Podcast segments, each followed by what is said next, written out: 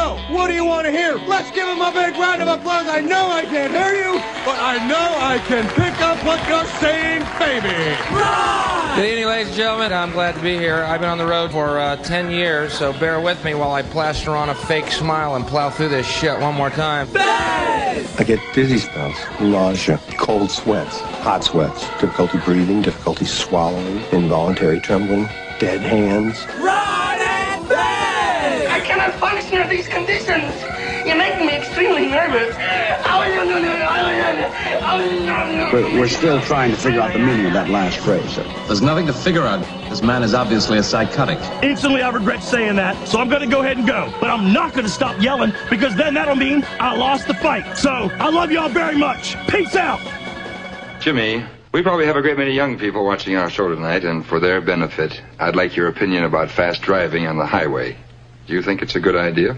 A good point. I, uh, I used to fly around quite a bit. You know, I took a lot of unnecessary chances on the highways, and I started racing.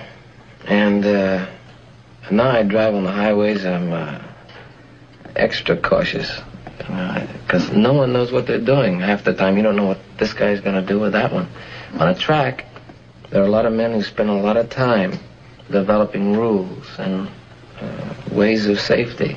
And uh, I find myself being very cautious on the highway. I don't have the urge to, to speed on the highway. People say racing is dangerous, but I'll take my chances on the track any day than on a highway. Well, gig, I think I'd better take off. Oh, wait a minute, Jimmy. Um, one more question. Do you have any special advice for the young people who drive? Take it easy, drive. Life, you might say, might be mine. You got a clue. You like the planets when you move.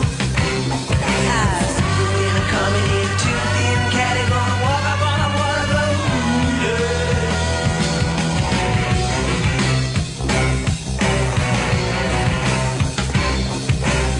You got cook. You got the cherry by the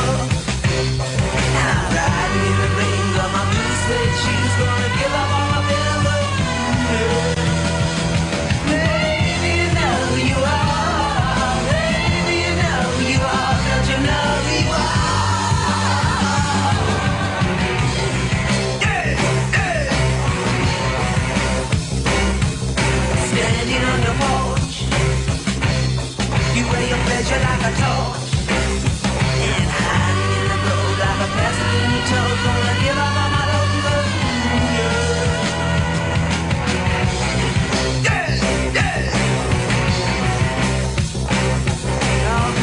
a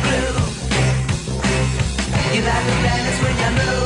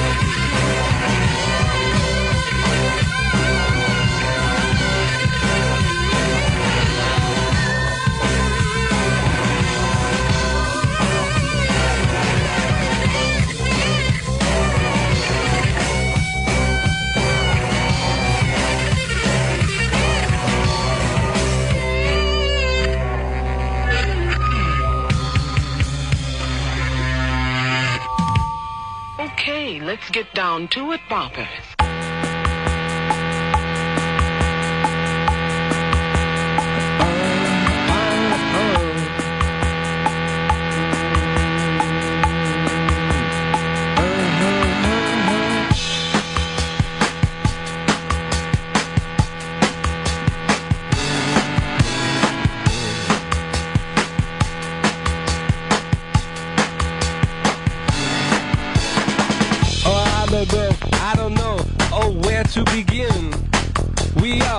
Oh, buddies. It's the Ron and Fez show on a weekday, 866 Ron Zero Fez. 866 Ron Zero Fez. Ron Bennington, Fez Whatley, Chris Stanley, Eastside Dave McDonald. where the buildings are old, and you might have lots of mimes. Uh-huh, uh, uh. I hate the feeling when you looking at We got the Ichiban started. Ichiban, of course, means number one. Number one. Number one. Dave, what do you got for me, buddy? Ron, Phillies come through, walk off RBI.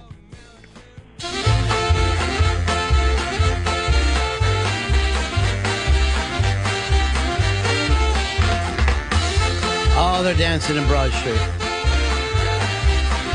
And they're dancing around our studio today. Whatley getting a little better at it. Dave, not bad. Hicks just terrible. We actually miss uh, Earl when it comes to that. Earl Douglas, of course, uh, my best friend up until yesterday. Earl Douglas and I no longer best friends because I see on his Twitter uh, he's running down the Phillies. Running them down. See, he was never really your best friend, Ronnie. He's Right. shown his true color. Well, he's always shown his true color. You can't get around that. But uh, to be totally honest here, and I'm and I'm shocked with it because there's no reason for somebody who's not even playing against them to start running them down. Earl Douglas, no longer. And you know what, Earl? You got to listen to this, and there's nothing you can do about it.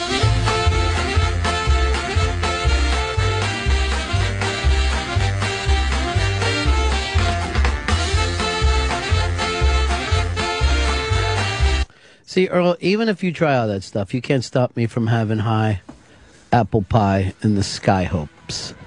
Uh, phenomenal ending last night. And I don't want to make a big deal because I'm luckily God, I think, sleeps a little bit late on a weekday, but uh, two outs and then a fucking walk off. Like it would have been a triple, in my opinion. Uh, but you got to stop it because the game stops. I said, keep on running, keep on running, keep on rolling, brother, rolling, rolling, rolling. Um, but I, I, I will say this: I don't know how much more of the constant sports I can take in my life. I, I've turned into a sports bar. Wherever I'm going, I've got games. I got double games going. I'm following this stupid fucking fantasy league. It's too much. Too much. It's insane. Um, and Dave, your Yankees last night, quite the disappointment. Absolutely. Just Joe Girardi, sign up for the latest Choke Artist of the Year award. Really? You're, you're turning on Girardi again? Uh, uh, I called it. I said that he's not a good X's and O's guy, and he made two to three incredibly baffling moves, including at one point, had they not had to pinch hit, Mariano Rivera would have had to have hit third in in an inning. He only used Mo for fucking one inning when when he could have used him for a couple. He takes out Robertson, who gets two outs, no hits, takes him out, and immediately loses the game. Yeah, I'm having a tough time uh, following that as well because what's going to happen when you guys go up against either National League team where the skippers have to stay awake? right. It's a problem. Joe Girardi is really struggling with the substitutions. You want him fired now in the middle of the series?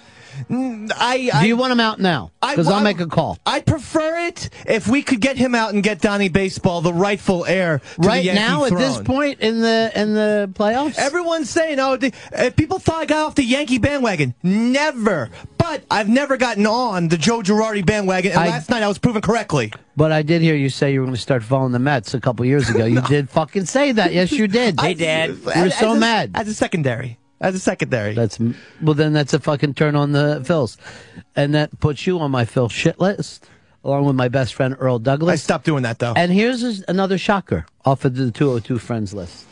I see this Twitter pop up yesterday. I fucking hate the Phillies. And that was put up there by G Baby, a person that I have treated like a niece whose parents have died. Really? I mean, Yeah. giving them a start in radio re- movie review. he reviewing. does. He fucking despises. People he get- despises this show. People get so ugly this time of year. Yeah. Speaking of which, how's that wig doing? I think it's starting to grow on me. Hmm. Big Twitter contest up there right now on 202 Friends Twitter. Tell us what bar Fez Whatley watches the games in every week. You watch uh, the football games in the downtown bar. Yes, I do. Uh, uh, Chelsea bar. Why would you bring that up when we're just, when the contest is still going on? Narrows it down. Why- yes, it narrows it down. I'm on Google Earth right now.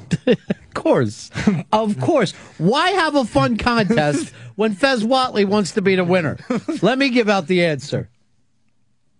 By the way, I'm going to do a contest later today. The answer is going to be seven.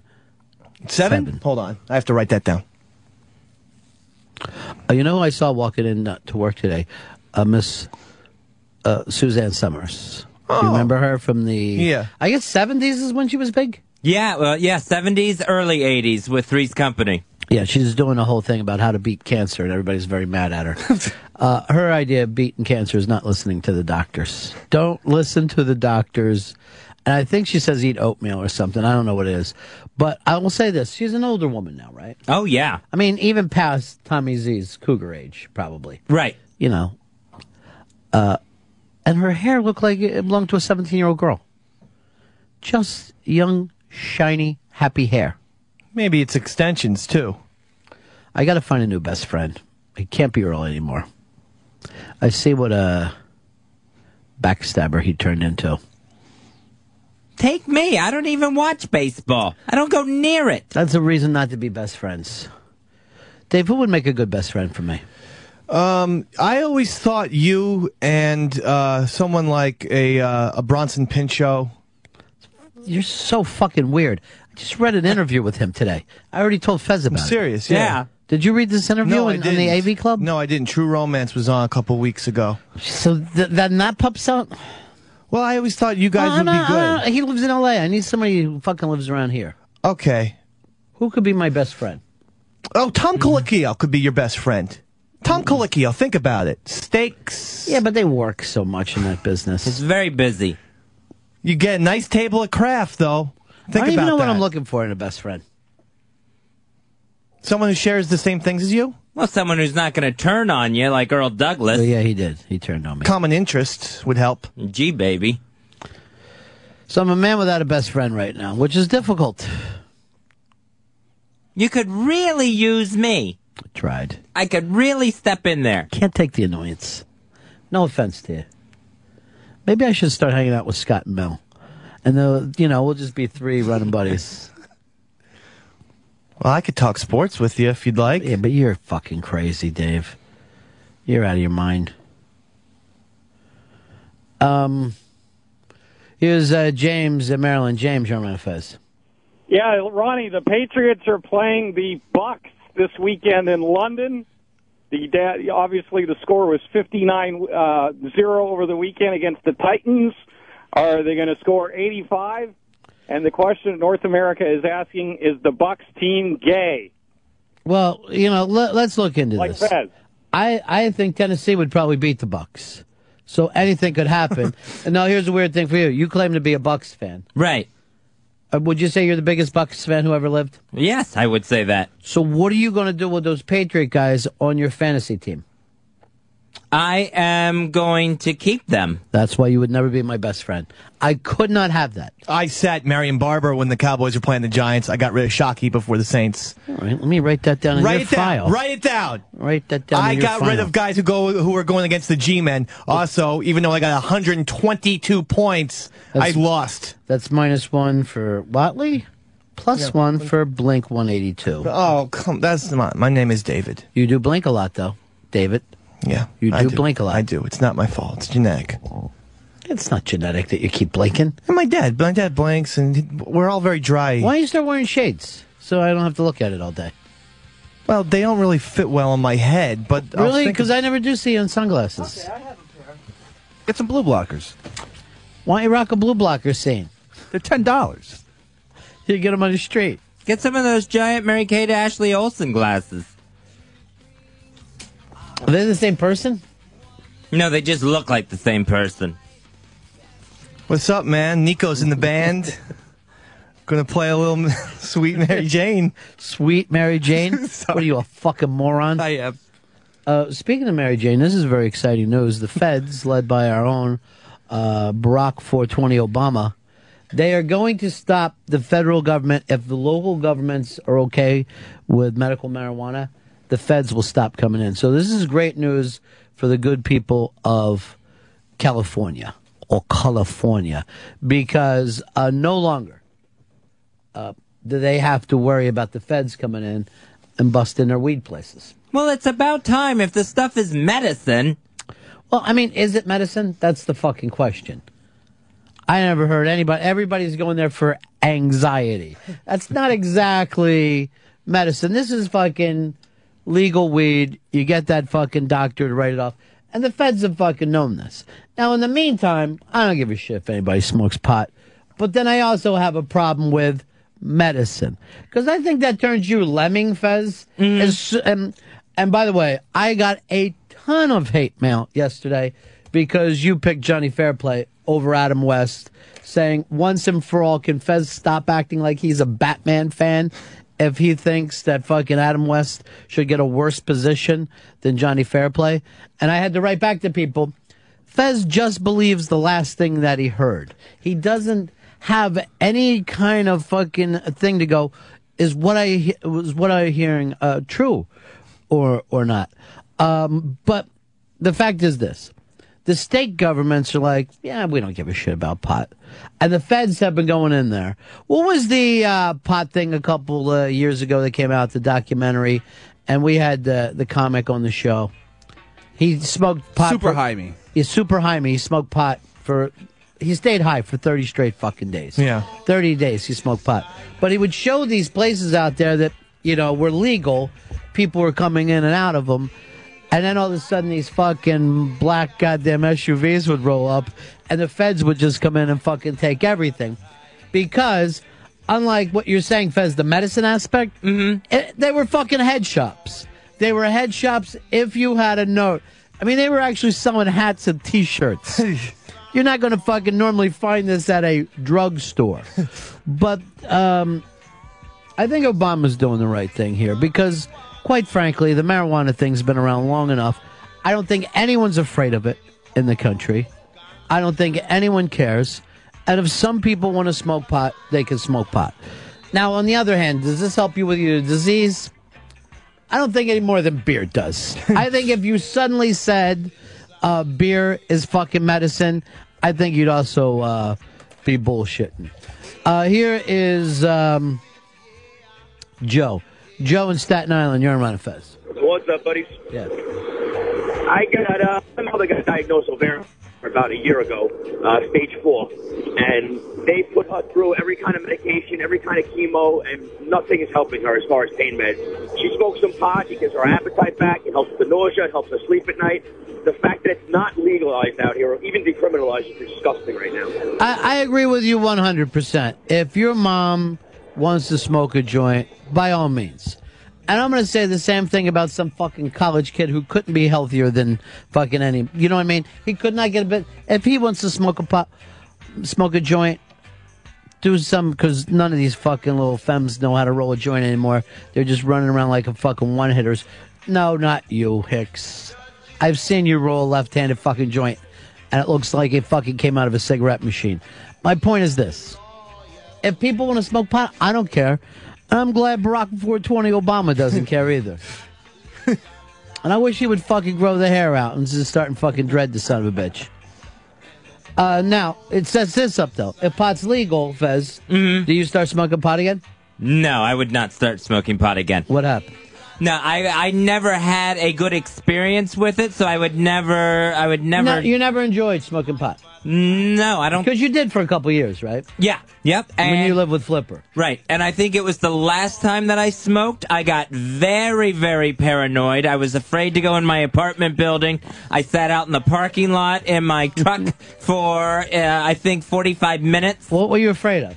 That the doorman would know I was high. Like, I couldn't get past the doorman. but here's the thing. You know the doorman's not a cop. He's just a guy who helps you with your groceries. He has a uniform. Yeah, I know. You're right about that. But he can't make arrests. Legally, he cannot make arrests. And I just had the worst time getting home. Hmm. I was at a neighbor's house. I was actually like two uh, blocks away, so I walked home, Mm-hmm. you know, and I got my car in the parking lot and just sat there. Um, but I've also seen you do that not smoking anything. You get the fears. You get the fears will grab you. See, it is a gateway drug for me for more fears. A gateway to panic. Well, at some fucking point, you got to tell yourself that the fears aren't real and just keep on walking, whether you get them when you're high or not. Davy Mack, you quit smoking marijuana. Would you start again? Yeah. You would. That fucking surprises me. Without question. After um, what happened with you and Fred Brooklyn when you claimed that he put angel dust in your right. fucking pot. that was very powerful marijuana. Um, but uh, I just wasn't expecting it. I did smoke some. And you got the fears. Yes, I did. I did smoke some marijuana recently, and uh, I had a wonderful time. And I think that. Who'd you smoke with? Um, it was. Uh, I think Dean was in the room. Well, whose weed was it? Is what I'm asking. It was um this guy. It's just a, a friend that you wouldn't know. This guy Chris. I'm not. I'm not a fucking cop. I'm His not. name fucking, is Chris, I'm not out to bust anybody. Yeah. But I'm just. I'm just wondering what fucking quality pot we're talking about here. Well, they, he was. you're a fucking non. He loved the pot. I said, said, look, look, I'm a, I'll have uh, three or four tokes, as it will, and then I'll stop. And actually, I thought, oh, this is this is fantastic. Were you already drinking first? Uh, not heavily. I did have three. Uh, How like, long ago did this happen? This happened on uh, Sunday. Oh, this was a post funeral uh, Yeah. weed. Yeah. Yeah.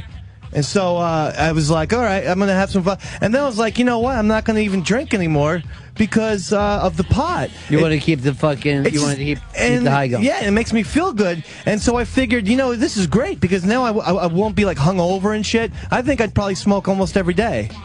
If I got So the only thing that keeps you from it is because it's illegal. Yeah, because one time, um, m- me and my friend went into Central Park to get pot, and my friend got busted, and that. Yeah, that's well, been- that's the fucking thing. You- You're not going to fucking buy loose joints in the pot like a. Oh, I can't say. Let's just Like say, a well, like somebody who doesn't have their own fucking connections. Okay. Somebody who doesn't understand how things work. I know. It's just that ever since then, I was like, oh shit. Uh, Keith in San Francisco, you're on Ron Fez.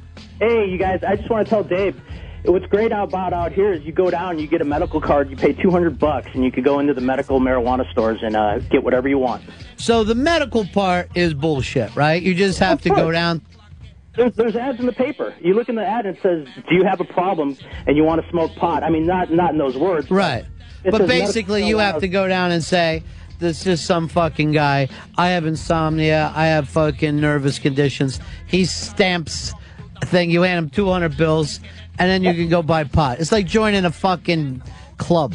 It's But, you know, the, the thing is, you can uh, up until about a year ago, you could legally grow per person like 25 plants. I didn't know that. And now, now they cut it back to uh, I think it's like six plants, just because it was getting really out of control in Mendocino County, Mhm. where the Green Triangle is what they call it. So this That's is. Uh, All your good buds come from. yeah, with Obama saying the feds will stay off everyone's back now, it should make it a lot more comfortable in California.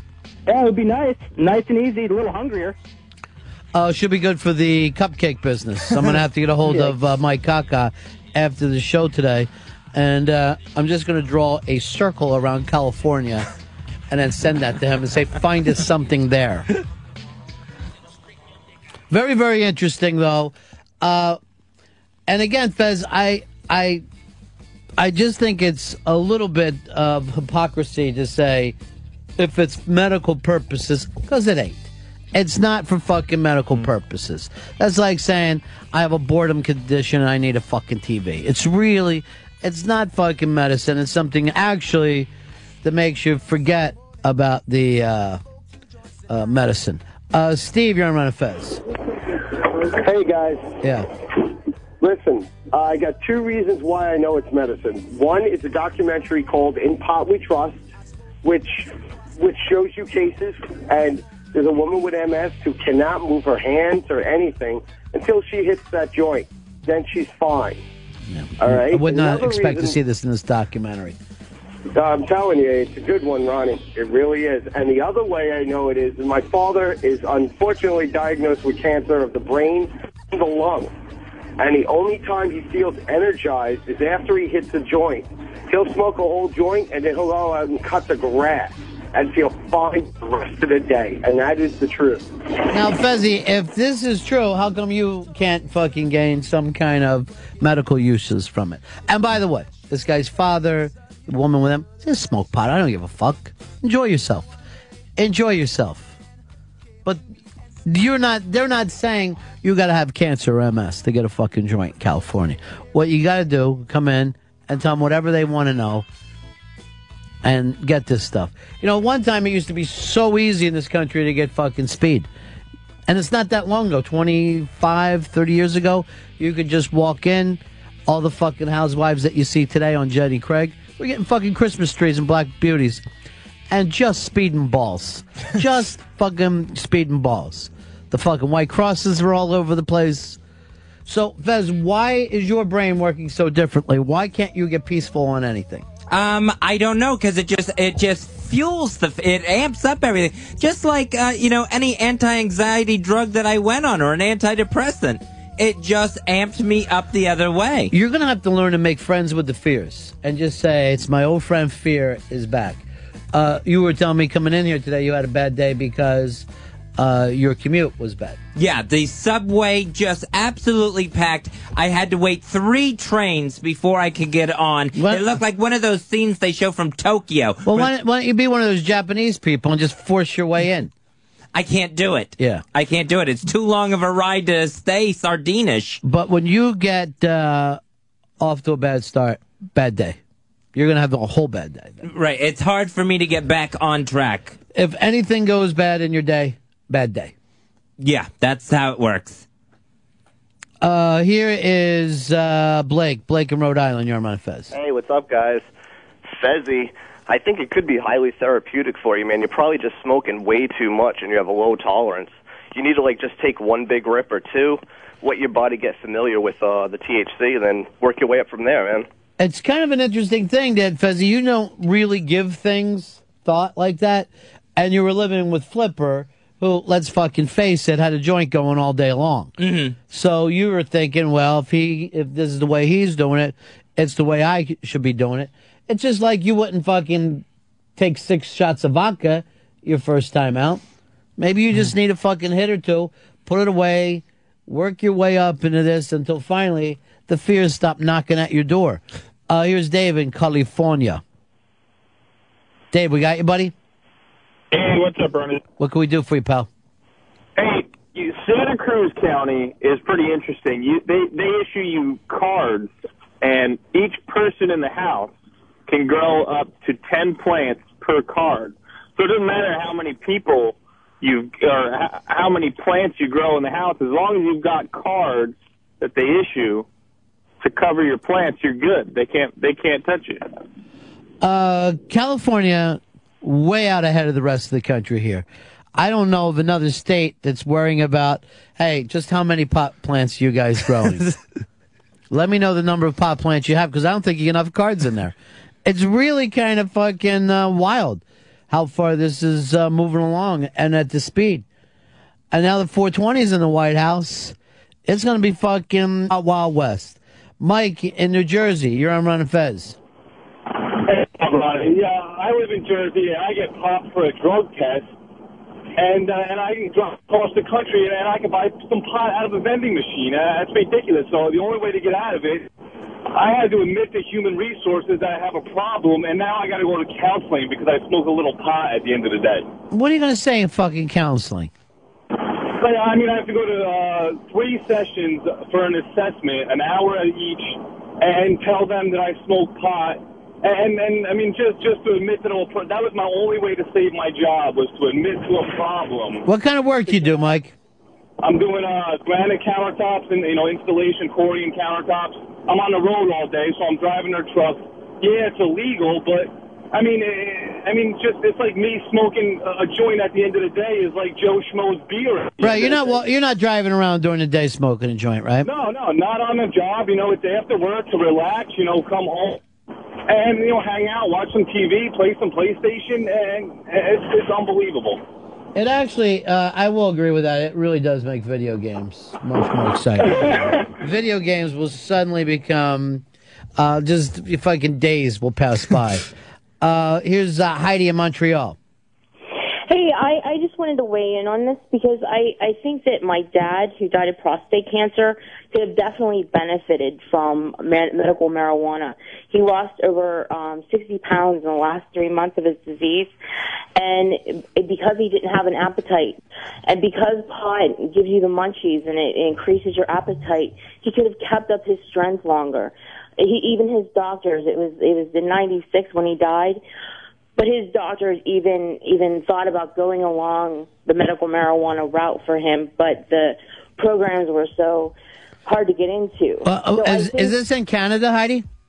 well, I'm from Canada, but but I was born and raised in Pittsburgh, Pennsylvania. Mm-hmm. So I, I I can definitely see where you can think it's just like beer, but to me, it would have probably saved my dad's life or extended it longer because he wouldn't have died at such a low weight. He would have had more strength. He would have had more strength to, to fight for his life, and he did die um, pretty pretty emaciated. So I do think there's definitely better medical benefits from mar- marijuana than there are the negatives. It's not just to be mellow. It's to have your pain relief. It's to have your appetite uh, up. It's to get you stronger. It's just not to like party with your friends sometimes, you know? Hey, Heidi, thanks for your call, and I'm sorry for your loss, darling, okay? Oh, oh, no problem. Bye bye. Bye bye.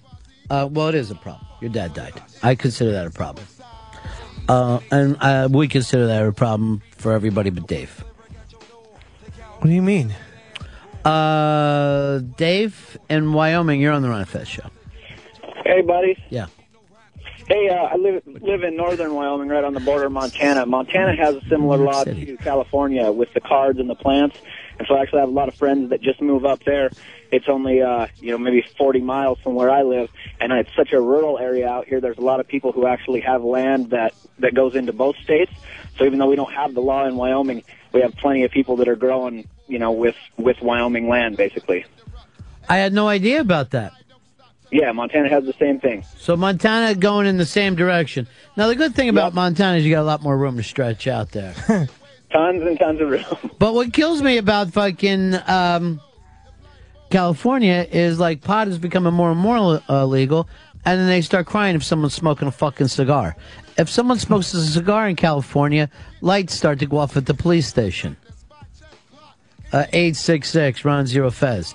866 Ron Zero Fez. Hey, uh, Mike in North Carolina, you're on and Fez. Hey, buddies. I was just wondering. I've been in the rooms for about eight years now. I was a big drunk and uh, doing good. Got everything back together. And now I've been thinking about uh, smoking weed. I never had a problem with it um, before. I don't want to, you know, I don't want to test the waters. Uh, it could be dangerous waters to go into. But I've been thinking about it, lady. What do you think about that? Well, dude, you have a fucking sobriety problem, right? That's the fucking thing. So, uh, for you, as far as being gateway, obviously it's going to be more gateway because you're not, you're, you're changing your state. And would that lead you to thinking after a fucking couple hours of smoking weed, hey, maybe a, a fucking uh, ice cold beer or maybe uh, do a fucking bump? You know, you're, you're not just people that have sobriety problems. They're not just fucking, it's not, not any one mood changer that fucking gets to them. It's all of them. I wish I could tell you all great news. I wish I could tell you, hey, there's a fucking, and I actually had a fucking dream last night that there was a drug to fight alcoholism, and I was drinking a big fucking cold beer. And while I was drinking it, I'm like, feeling really fucking guilty about this. This doesn't seem right. And the guy I'm with was like, no, you've already taken the fucking anti uh, alcoholic drug. You're fine. And I'm like, I just feel like I fucked up. I have fucking drinking and drug dreams all the time. All the Wow. time. So this fucking thing could be as fucking legal as could be like fucking Dave is like, oh, I'm going to change my buzz over. We know what Dave is. Dave's no fucking different than me. He refuses to face it, but no different than me. Uh, Fez is Fez. There's no sense in worrying. And uh, Hicks, God bless him, this runaway train. I can't wait till he Columbines. I can't wait till we fucking just hear him going, I don't even remember getting a gun, let alone shooting everybody. He gets so angry sometimes. Well, you know, he's angry in his real life, but he doesn't express it. Couple of fucking drinks, and he's looking around for somebody to uh, kill. Um, 866 Ron Zero Fez. 866 Ron Zero Fez. Here's uh, Tom in Tampa. Hey, my doing, boys? What do you say? Hey, uh, I smoked pot for years, and uh, I enjoyed it while I did, but I, I realized it's it made me complacent, and uh, it was just habitual. It was just like a bad habit. And the minute I quit, I did better off. I got a better job, you know, and thinking clear. And I, and Tezzy, to be honest with you, I love you. I did a lot better off without it, man. I'm kind of the opposite of everybody calling in, I guess. Well, uh, Tom, you know everything that you're saying is probably true for you, but that doesn't shouldn't mean that other people can't make the same exact choice. Uh, I, I've already said this on the show. It's not a fucking choice that I'm, you know, would hopefully fucking make, whether it's legal or illegal. Mm-hmm. But that doesn't mean that everybody else shouldn't have the same fucking rights to go out and choose. Guess what? The whole thing about having a complacent, non-productive fucking life, that's what some people want. I know straight edge fucking people who sit there all day watching fucking TV. so what? You can't, just because something affects, I mean, if you really wanted to say what is fucking bad for you, sugar would be right there. Hmm. People who ate sugar, all of Fez's fucking uh, problems that he deals with all the time, sugar is a major fucking part of it. Try going off sugar sometime in your life. It's like kicking fucking junk. Your fucking nose runs, your fucking head pounds. You fucking have to battle sugar off. And it's in everything. That fucking corn syrup right now, they ought to fucking just, they ought to fucking sell it in baggies. Little fucking coin bags that you got to cop. Where Dave cops out in Central Park like a 866 Ron Zero Fez. 866 Ron Zero Fez. Um, Paul in Chicago. Paul, you're on my Hey. Yeah. gentlemen, what's happening this afternoon? What do you say, dude? You know what? Going on uh, four years without a drink, about six years off the uh, off the dope. Still having these dreams once a week, at least. Feeling really guilty, getting high, getting drunk. How long are these things going to go on for? Dude, they, you know, who can say what happens with the subconscious mind? You know? Who can say what happens? But I actually woke up this morning because of that fucking dream, just feeling, I don't know, like, you ever, like those actors that feel like they can't shake their fucking character? I felt this morning like I couldn't even shake that fucking dream. like it had actually fucking happened. Dreams don't always mean anything, though. Sometimes dreams are just your imagination uh, playing around. That's it. Yeah, I know I didn't drink during the night. What I'm trying to say is it doesn't change the fucking emotional feeling that you have from that fucking dream. Mm-hmm. You know? You have a fucking dream that a loved one fucking dies. You're like, well, okay, that's just a dream. It doesn't mean anything.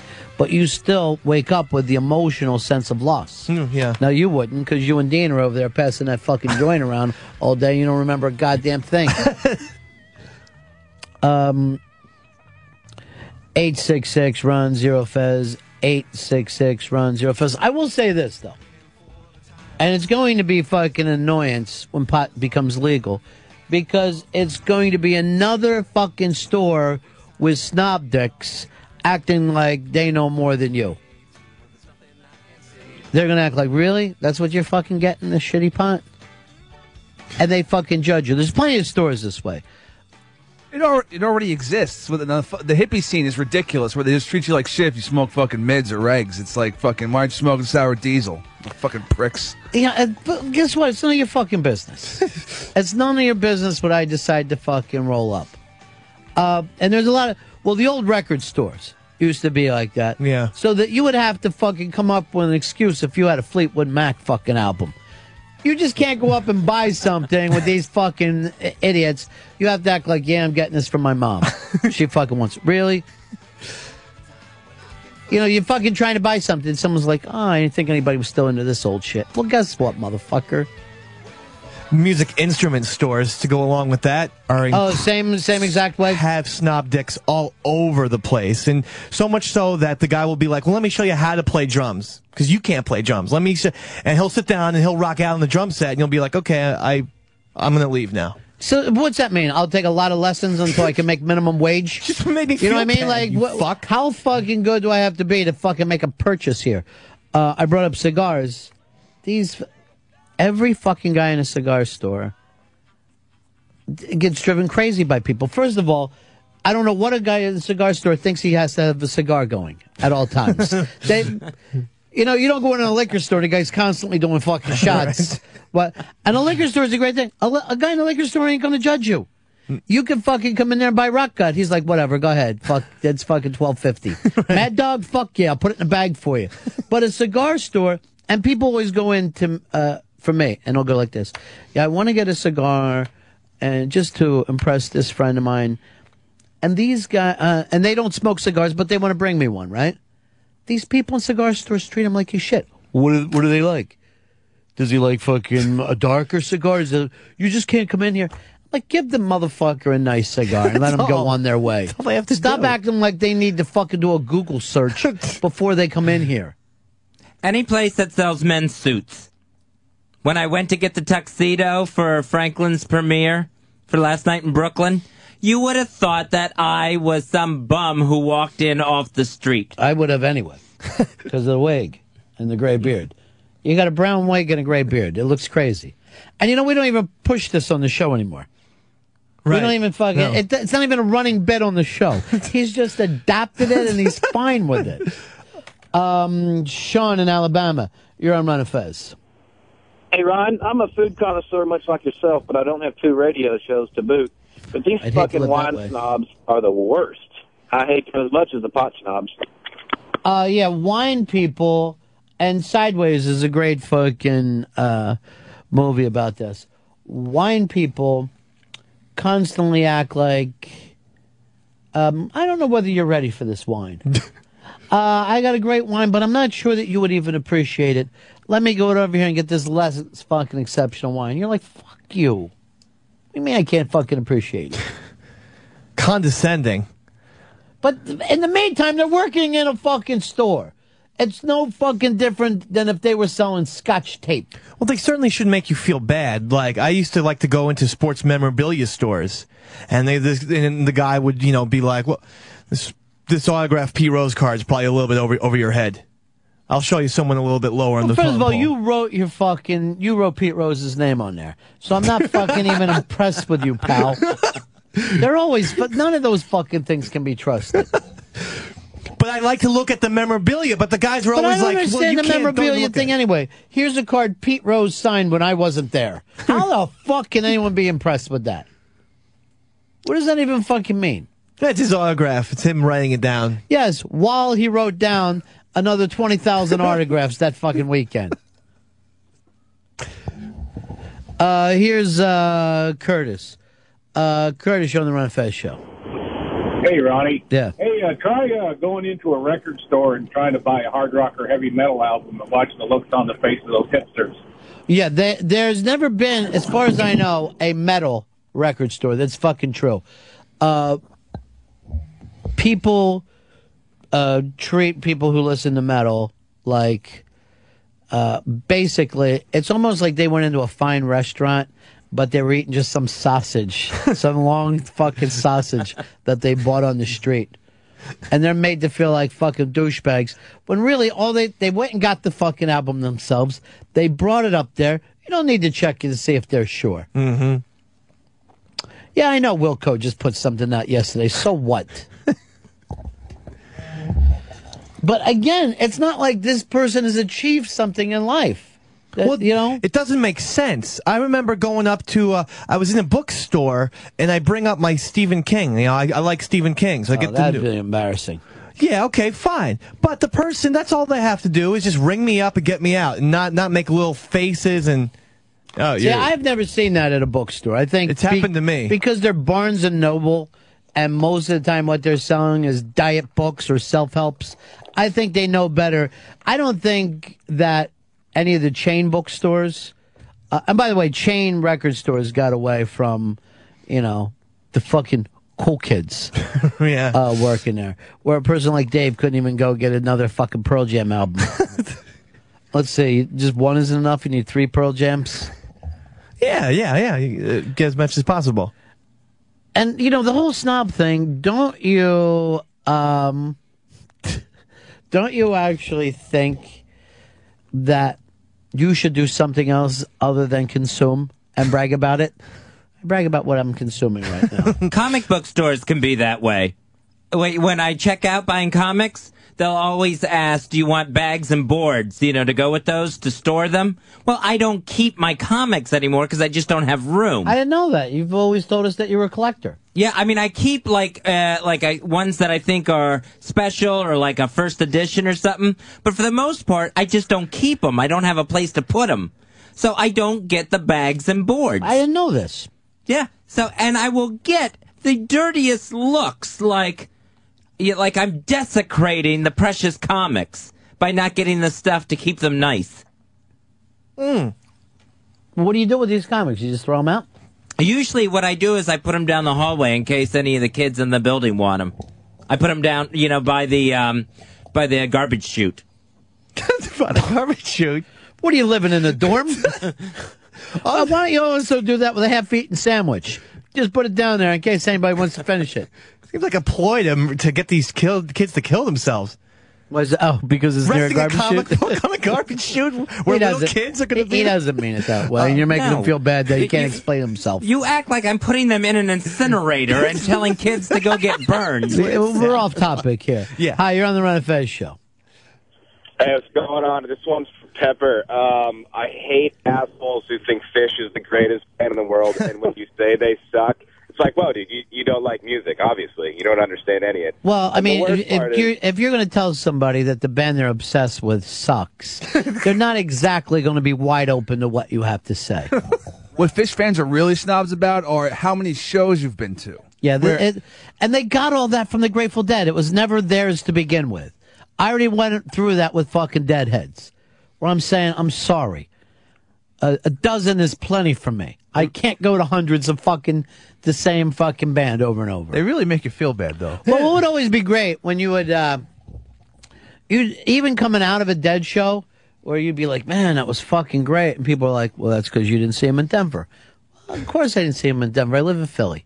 I'm going to get on a fucking plane to go see a show. I Not when the band is going to come here eventually, anyway. any of those type of you missed it guys i i want to cut out of my life whether it's the, it's the one party you didn't go to dude you missed it it's the greatest party ever Well, I'm sorry, I missed Dark Star. I fucking can't follow them Ah, you around it. until they do it. i know but you missed it you should have seen it man it's like shut up Well, while you were following the band around, I was raising a family. How's that fucking sound to you? leading a productive life Conformist. Um, he's uh, Justin. Justin, you're on Fez. Justin, hey, buddy. California. Hey, uh, been listening to your conversation. I, I don't know if uh, if uh, Fezzi's dealing with snobs or just uh, just jackasses. There's two examples where a comic book store and Men's Wearhouse. That's not really. Yeah, I picked up on that, but Dave is already on his dick today, and he already told me he's having a bad day. I'm gonna leave him alone. I'm gonna let fucking Fez have a day for himself. Snobs can be anywhere. Mm. The comic book people, they really don't have a right to be snobbish, but they get uppity. Yeah, I don't know anything about that world, but renting a tux is not exactly. I mean, you're already doing a rental, but again, I'm not gonna ride your dick. Fez try if Dave tried to turn you into some kind of incinerator nut. You've already had a fucking uh, day for yourself. Um, but we're just talking about some fucking reasons you go to a store, you're giving people money, and snob dicks will fucking hate you. And this is what, what a lot of it has to do with here. Uh, and we like we brought up bands and stuff, there is a certain fucking thing that people think if you are new to something, somehow you're ruining it. Uh, this is what happened in message boards in the past, where it was a community, but then if somebody didn't have X amount of posts, they were fucking, you know, driven away. Yeah. The same thing will happen when you're into a band. You fucking, oh, I fucking love this new album. Really? Because I liked fucking three albums before. I had a fucking EP before anybody knew about them. Uh, So what? I'm not, fu- uh, you know, my fucking job in life is not the music detective. I don't have to fucking get out there and find the music before everybody else. I uh, I noticed that uh, phone companies, cell phone companies specifically, are are becoming the worst snob dicks on the planet. Whereas if they ask you, you know, you want this special insurance package, and you say no, they just you don't want the insurance package.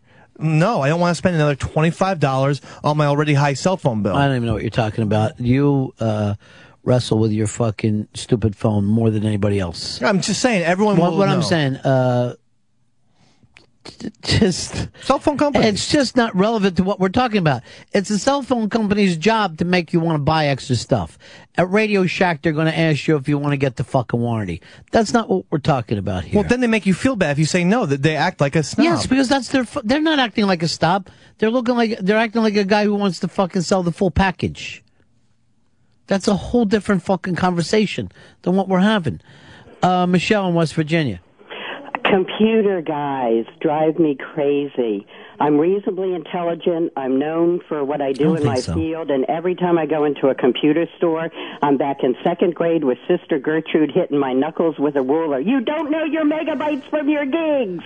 Um, you know, so much of that stuff now is, is why some people would just prefer to go online. You know, and I mean, Blinky tried to fucking he confused snobbery with high pressure uh, snails. That's him. That's the 182. Mac people are snobs.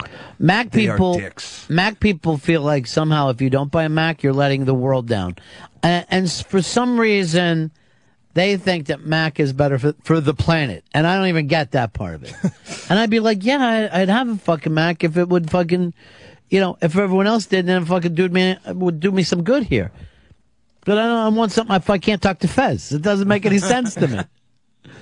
Um, the iPhone fucking people are uh, kind of snobby too, and um, they will start and try to show you things. Look, look what I can do. Uh, well, I can make a fucking call. That's all I care about. Sky Too High, the intern on his, I was like, you gotta go to Duane Reade. And he said, oh no, it's okay. You don't have to tell me where it is. I have an iPhone. I was like, what the fuck? I, it's downstairs. The iPhone has that new weird fucking feature where they turn fucking life. into- Have you seen that? Where you you'll put it up and you'll hit, click something, it'll tell you what stores you're looking at. Yeah. Which uh, I don't even understand. I don't understand how that could fucking happen. I don't know what the hell's going on here. Uh, Jack in Vermont, you're on Ron Fez. Uh, hey boys, you want to fucking see some snob dicks? Try walking into a ski or snowboard shop. By the time you leave, you'll swear to God you'll want to punch every one of those fucks in the head. Because you're not getting the fucking cool enough gear. Exactly. I mean, they're like, "What's wrong with these six hundred dollar skis? They suck. You should spend more and get the fucking twelve hundred dollar ones." You're like, "Wait a minute, buddy." Yeah, I fucking ski three times a year. what am I gonna do? Spend all the fucking money like I lived out there? um, eight six six, Ron Zero Fez. Here's Doctor X in Mexico City. You're on Ron Fez. Ronnie, baby, when you walk into these uh, workout stores, first of all, you're talking to Conan. The guy's got a 30 inch waist, a 48 uh, inch uh, chest, cut like a monster, looking you all out of shape, and you're telling this guy, "Hi, sir, can you recommend a treadmill?" They just eat your balls for lunch. Well, yeah, that is true. When they've but the high pressure stuff at a gym, and in the meantime, no offense, pal, but you got a job where fucking strangers are sweating on you. It's not like your working out has taken you to some kind of fucking heights that would be impressive to us. Uh, Dan in Long Island. I know we're gonna get to fucking comic book places later, Fez. I promise you. Dan, go ahead, buddy. Hey, boys, they say uh, coffee people are the worst. Shots like complex Hawaiian blends or rare beans. They're the worst people talking about the drink. Uh, it is true, and for some reason, I, and I feel really good about this. Starbucks has ruined coffee in this country, where any idiot can just walk in and get it. so you're no longer. Um, and then some people will get mad at you if they see it with a Starbucks thing, and also act like, "Oh Jesus Christ, what are you doing? What? Tell me, I can go get you an espresso right now. We just got to go 72 blocks. That's the best thing you've ever had." All right, back to comic books. Here he is, Fez. Mike in Virginia. Yo, what's up, fellas? How y'all doing today? Great, man. Hey, if I'm kind of feeling you on that. I don't, I don't hit those stores often. I hit it once for my nephew, and I was looking for like an Avengers comic book. And even the way they set the room up was really kind of snobby. I asked the manager, and he was like, "Well, who wrote it?" Well, you know, because we got so and so author who wrote Avengers over here on the far end, and this author over.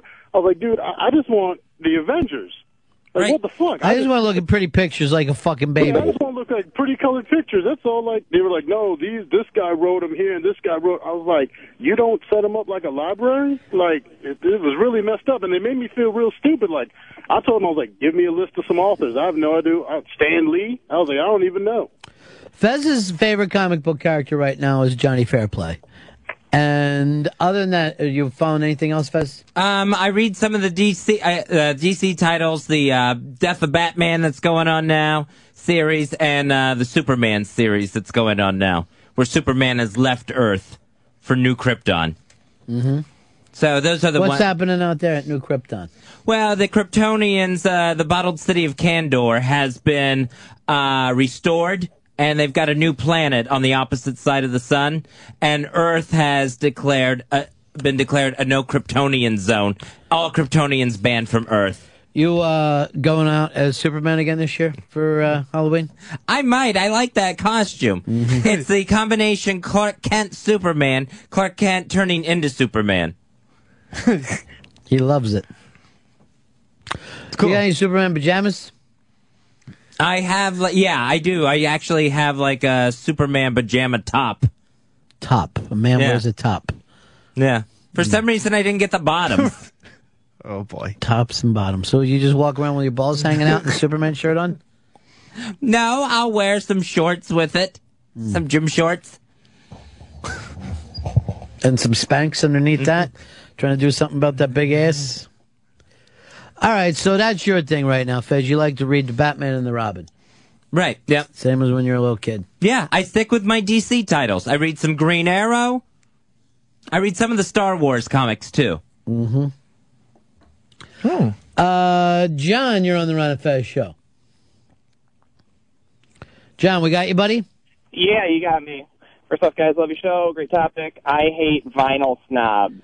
They Uh, got an album. Yeah, hey, I just got this new album. They're like, oh, I got it on vinyl. You should hear it. Well, it's it's, It- it's, it's vinyl. It's always the younger people too. There are less people who actually came through the vinyl age, I think, listening to it now than these college and even more post college kids. Um, you have vinyl friends, uh, Hicks? Yeah, in college, my buddy bought turntables. Yeah. And for about three months, he was a vinyl snob. And then he just gave up on it because he Well- couldn't get any good vinyl. A lot of them, they just go to flea markets and they buy albums, and you're like, they're like, yeah, I was listening to this. and I'm like, yeah, but it's Herb Alpert. I mean, you're fucking, you're bragging about it, but you wouldn't be listening to this music if it wasn't on fucking vinyl. Um, Steve, Steve, you're on the Ron of Fez show. Hey, buddies. Yeah. Hey, uh, the one guy I really can't stand is a hardcore militia style gun store owner. Kind of sits in the corner. I'm 33 years old. And he's asking me if I have any identification.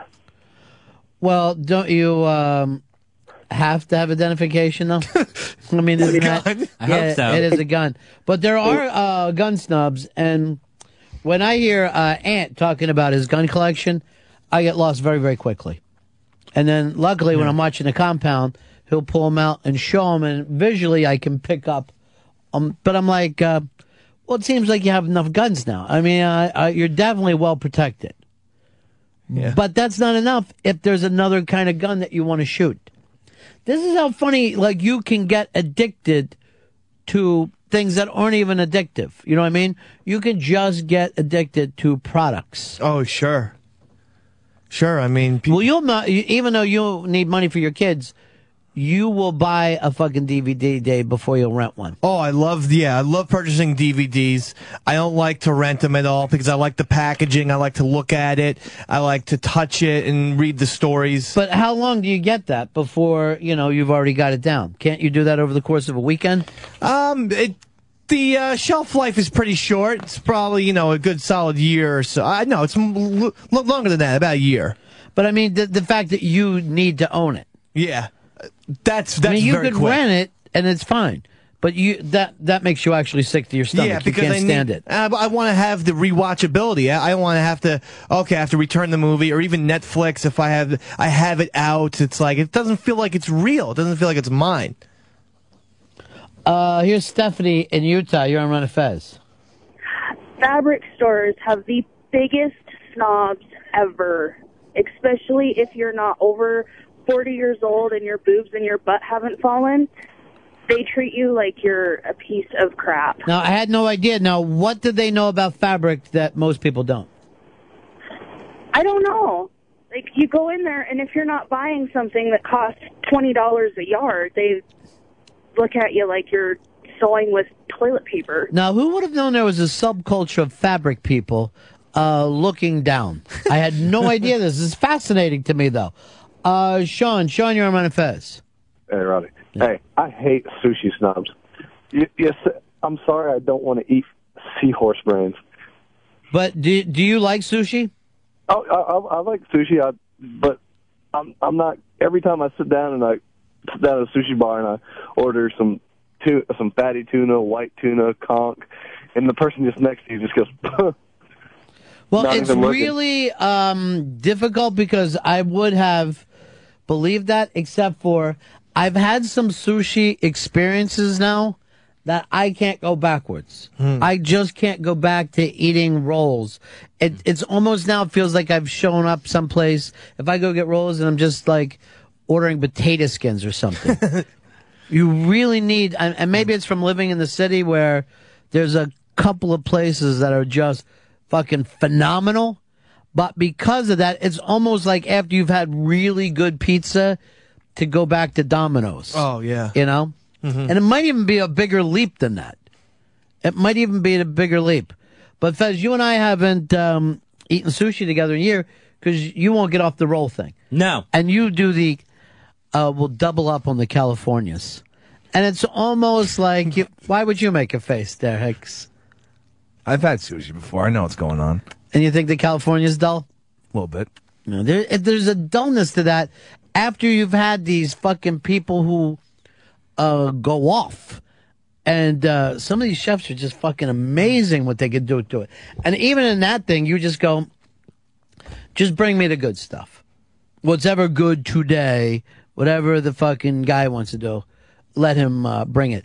And they don't cut it until that second, so it's like cut and then you eat it. And it's phenomenally different than if you've got a bunch of rolls sitting on the fucking table for uh, 20 minutes. Here's uh, Bruce in Newark. You're on Ron Fez. Hey, what's up, guys? I spent like maybe over five thousand dollars on a couple hundred DVDs throughout, you know, past couple of years, and now that Blu-ray's out, I feel urged to rebuy everything in Blu-ray for the quality. Yeah. How much money have you spent on your DVD collection? I spent like maybe five thousand dollars so far. I'd say. Yeah, it's an insane thing, and what is going to happen is no one is going to be interested in that collection as year go, years go by. That the resale values on some of these CDs are like a buck. Yeah. You know, That's a problem. So at one point you're like, I have five thousand dollars worth of uh, DVDs. No, you don't. you got about fucking 300 400 dollars worth. Um, Jeff, Jeff in Illinois, you're on Fez. Yeah, how about uh, Harley Davidson owners? Well, it seems like, uh, and Hicks, you would back this up, but do people, let's say, under 50 buy Harleys anymore? I no no. Anyone I know with a bike has a fucking Honda. Yeah. No one, no one has a fucking. None of the young guys will buy a Harley. What is the hate for Harleys there? Is it classic rock? Is it an anti classic rock thing? Is this more anti George Thorogood stuff? Probably, yeah. Mm. They don't, Sad don't to like hear. the man. Uh, John, John in New York, you're on Ron Fez. How you doing, guys? I think sports fans are the biggest snobs in the world. You could literally root for the same team and get into a full-blown argument with the guy sitting next to you. Um, sports has taken on um, a whole weird fucking scene now. And I, I, I will tell you this uh, the Anaheim game last night in Anaheim, Yankees fucking A Rod gets a hit. You hear people going crazy. There's a lot of Yankee Yeah. fans getting in fucking planes. Um, not as many people as in cars there, but This is the fucking playoffs.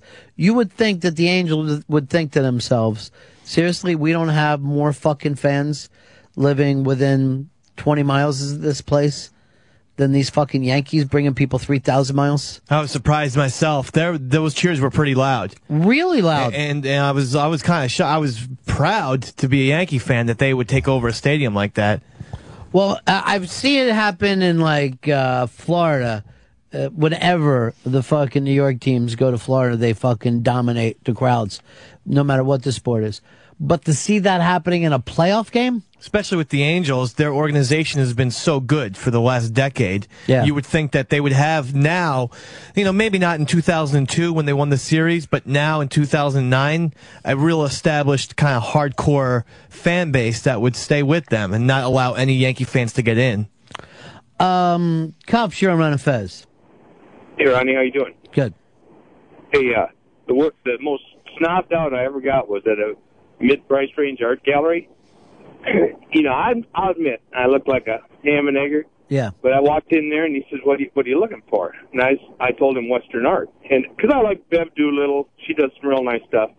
And the guy looked at me and says, "You mean like cowboys and Indians?" And I turned around, and walked right out of there. Well, yeah, I mean, it is an odd thing to say. I like to say cowboys and Indians. um, but here's the interesting thing about the art world.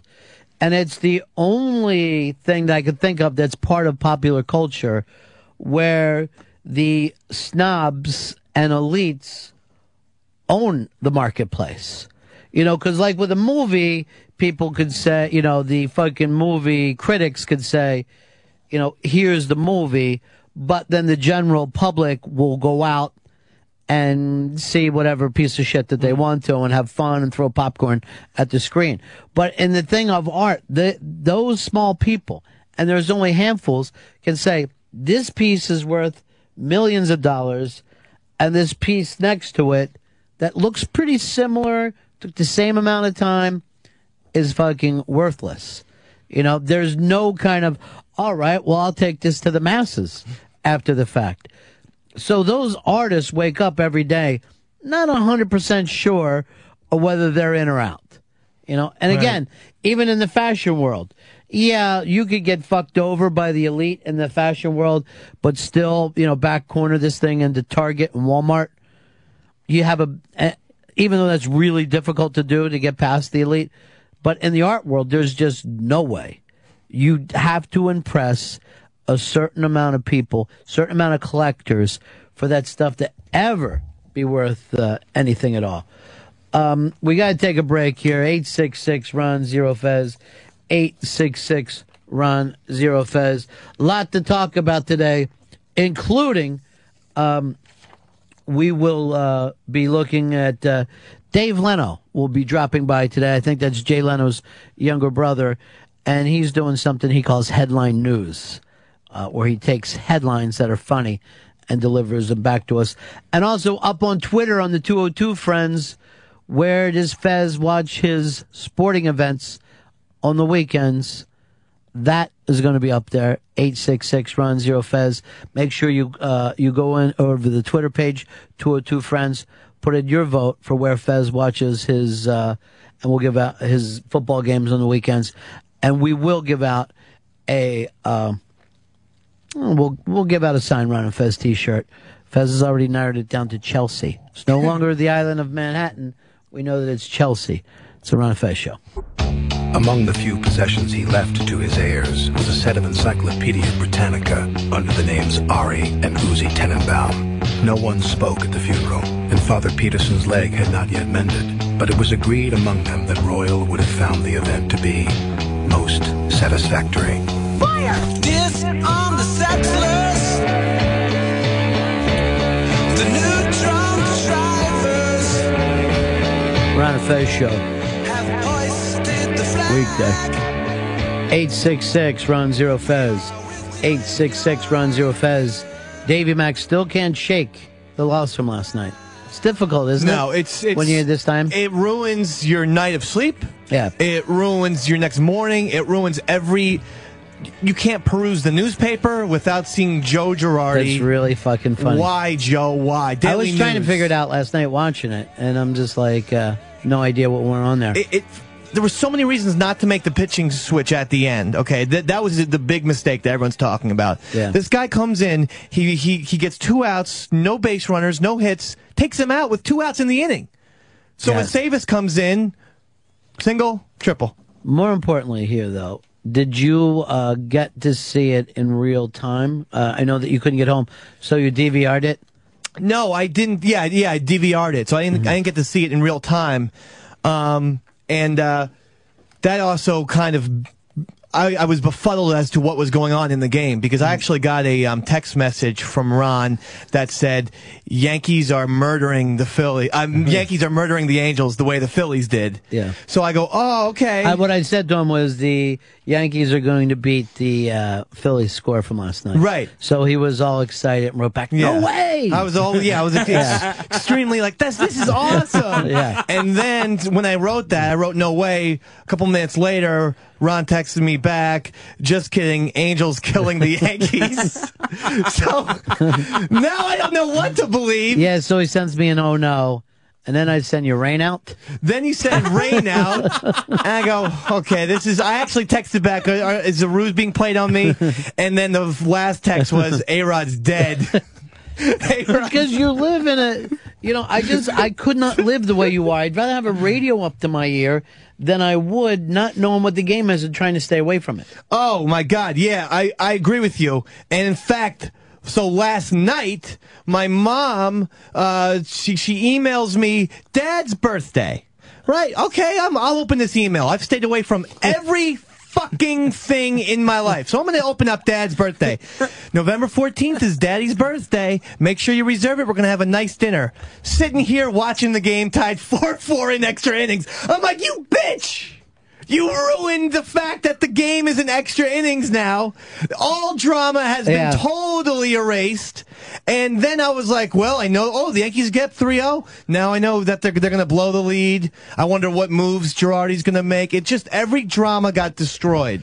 my uh, i have a buddy that's into uh, soccer and he couldn't watch the us uh, mexico game and so he had it uh, tivoing and then when he came back on the train he refused to look up on the train in case he saw any mexican people looking happy or furious It's so really hard. He didn't want to just ruin it by looking at fucking Mexican people and seeing that they looked really proud that day. Yeah. It's very hard to do. I never realized how difficult this is. You're ready for Donnie Baseball mid series to come in and start managing your team. First ever, first ever managerial change during a season, especially would be very, very peculiar move, being that the Yankees are still leading the series two games to one. But that's how I would. He doesn't like a Oh. loss. Uh, here is the Blowhard. Blowhard, how are you, buddy? Fine, Ron. David, oh ye of little faith. You pulled the same nonsense with Tom Coughlin, if you remember. He And did. what happened? You, over this past year, you've said that you live in Central Jersey. You're partially a Phillies fan. Last year, you said that you were going to be a Mets fan, and now you're bashing Joe Girardi. Do you really think that the Yankees are going to lose this series? Do you have any faith in your team? I Jesus Christ, Earl Douglas, who was a lo- was a loyal fan. You flip flop. You're all over the place. How can you abandon your team and want to bring in a new manager in the, middle of the Listen to what I say, you did listen, and you're non-Bronx, totally of your Brooklyn couch quarterback couching person. I said, cou- What? I said, Doesn't make sense. Armchair quarterback was Monday the morning phrase. quarterback. Blowhard. What I said specifically was the Yankees will win despite Joe Girardi, who is fucking this shit up like a fucking rapist. He is fucking his team You're over. ready to jump off the bandwagon. I am every not time ready to jump off the chance- Yankees. I am ready to say Joe Girardi, go fucking manage a double A ball club. How did? How can you say that when the guy went over hundred games this year? Because his team's got fucking A Rod, Teixeira, CC Sabathia. If we want to do anything, we credit Brian Cashman, the GM. Joe Well, if that's the Girardi should have case, how come they haven't 130 won in- games. How come they haven't won in nine years if they have such a great team? Why is that? Wait a second. So now you're fucking going on Joe Torre. So now you're the anti-Yankee fan. No, I'm loyal to my team, and I will never ever admit to liking the Phillies or even He loves the considering Phillies. being a Mets He loves the. Phillies. Blowhard, the first you tell thing- Ronnie B that you're a, you that you like the Phillies. When I, you're it was, I grew up in Central Jersey. The Phillies were always on. I love Von Hayes. Big fucking deal. Let's not about being a sidetrack Mets this thing. You said you were considering becoming a Blowhard, Mets fan last when year. did this between with you and Earl? When did we fucking become St. Louis Cardinals fans? New. York Where did that sports fans take a critical approach to rooting for their sports teams. I'm not going to sit back and let our manager fuck this fucking team of destiny thing up. They shouldn't have won 103. They should have won 150 this year. You wanted Tom Coughlin gone. You were giving up on your job. I wanted him to fucking shape up or ship out, and he shaped up. He Look what fucking happened. turned. He. Blowhard, he changed his whole entire coaching philosophy. He, he got off Tom this. Brady's case. You wanted to get rid of Brady in 59 to nothing. I sent him a missive. What's wrong with you? Listen, uh, I sent him a missive. I said, listen, you me to and obviously I'm joking about that, but the point is, you need to motivate these people sometimes. You have to take a different approach. Brady needed to fucking get kicked in the ass and not Oh, be so like, a, a Hall of Fame quarterback needs motivation. Come Yes! on, Dave. Yes! A guy who makes millions, a guy who's Human beings need motivation, my friend. It doesn't matter whether they're going to the Hall of Fame or not. Fucking Alex Rodriguez is going to be one of the greatest hitters of all time. He needed the fucking New York press to be like, you have to win this year. If you don't think that that played a part in it, then you're crazy. Alex Rodriguez finally admitted, yeah, you know what? I the the, the media, the fans, they're right. I have to fucking start performing Hey, this Ronnie, year. we fit Dave for his Christmas present? Do we get him an Utley jersey? Do we get who do we get uh, for Whoever for, uh, wins, whoever wins is what he wants. I'm a Yankees fan. I Are you a have a, soft Giants spot in my. F- I have a soft spot fact in that my you heart. have a, you have a secondary team, and you even said they're my secondary team. I liked the Phillies as a kid because they were on TV. I'm always a Hey, Yankees I had the fan. Mets on TV. I can't stand the fucking Mets. I don't root for the Mets either, pal. You said okay? you wanted to last You're year all you over the place. the Joe Yankees. Girardi is a bad manager, Blowhard. He cost us that game specifically. Yeah, manager of the year two years ago down in uh, Florida. So I- I That was actually awful. three years ago uh, in 2006, A, and B, that was a travesty. Dave, you're angry because you got caught. Hey, the Giants. Oh, won caught you. You want to fire Tom Coughlin now? No, I don't want to fire Tom. Oh, I That's thought because he you didn't watch the the game. You You didn't to watch watch the game. I watched the game when I got home. I watched the game when I got home. Fa- and fast forward. Yeah, he doesn't watch any real games. Because I'm not home. Against your Yankees now. We're gonna win. We're gonna win the game tonight. It's no problem. And even if they lose the game, you got to be loyal to one team.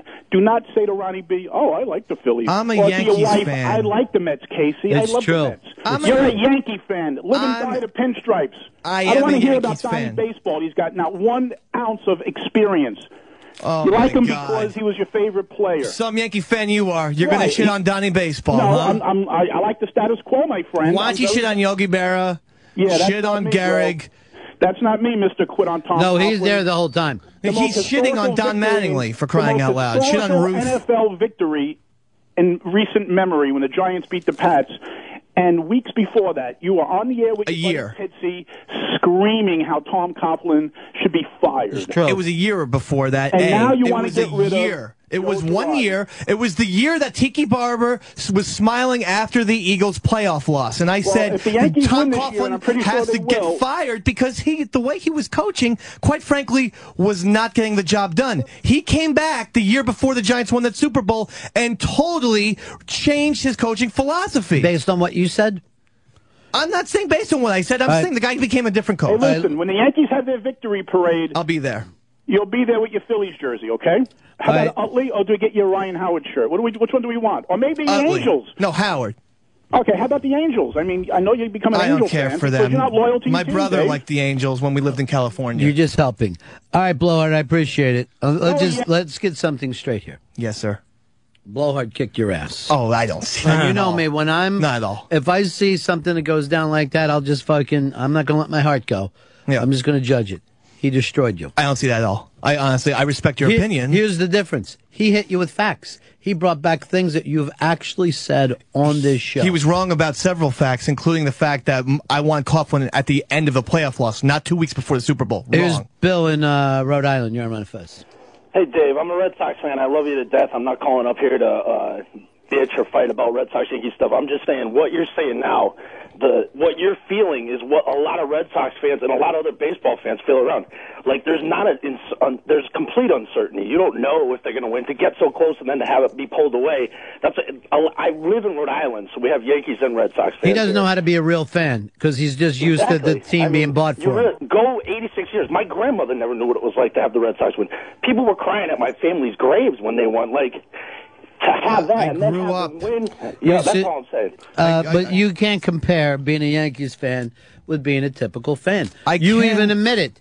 What? Who couldn't coach this fucking Well, team? yeah. they went out and they bought an all-star team for themselves. They've lost one playoff game so far this year, and you are furious and turning your back on the team. At the manager, and they it's lost because one goddamn team. he's had a bad season. There's a lot of people.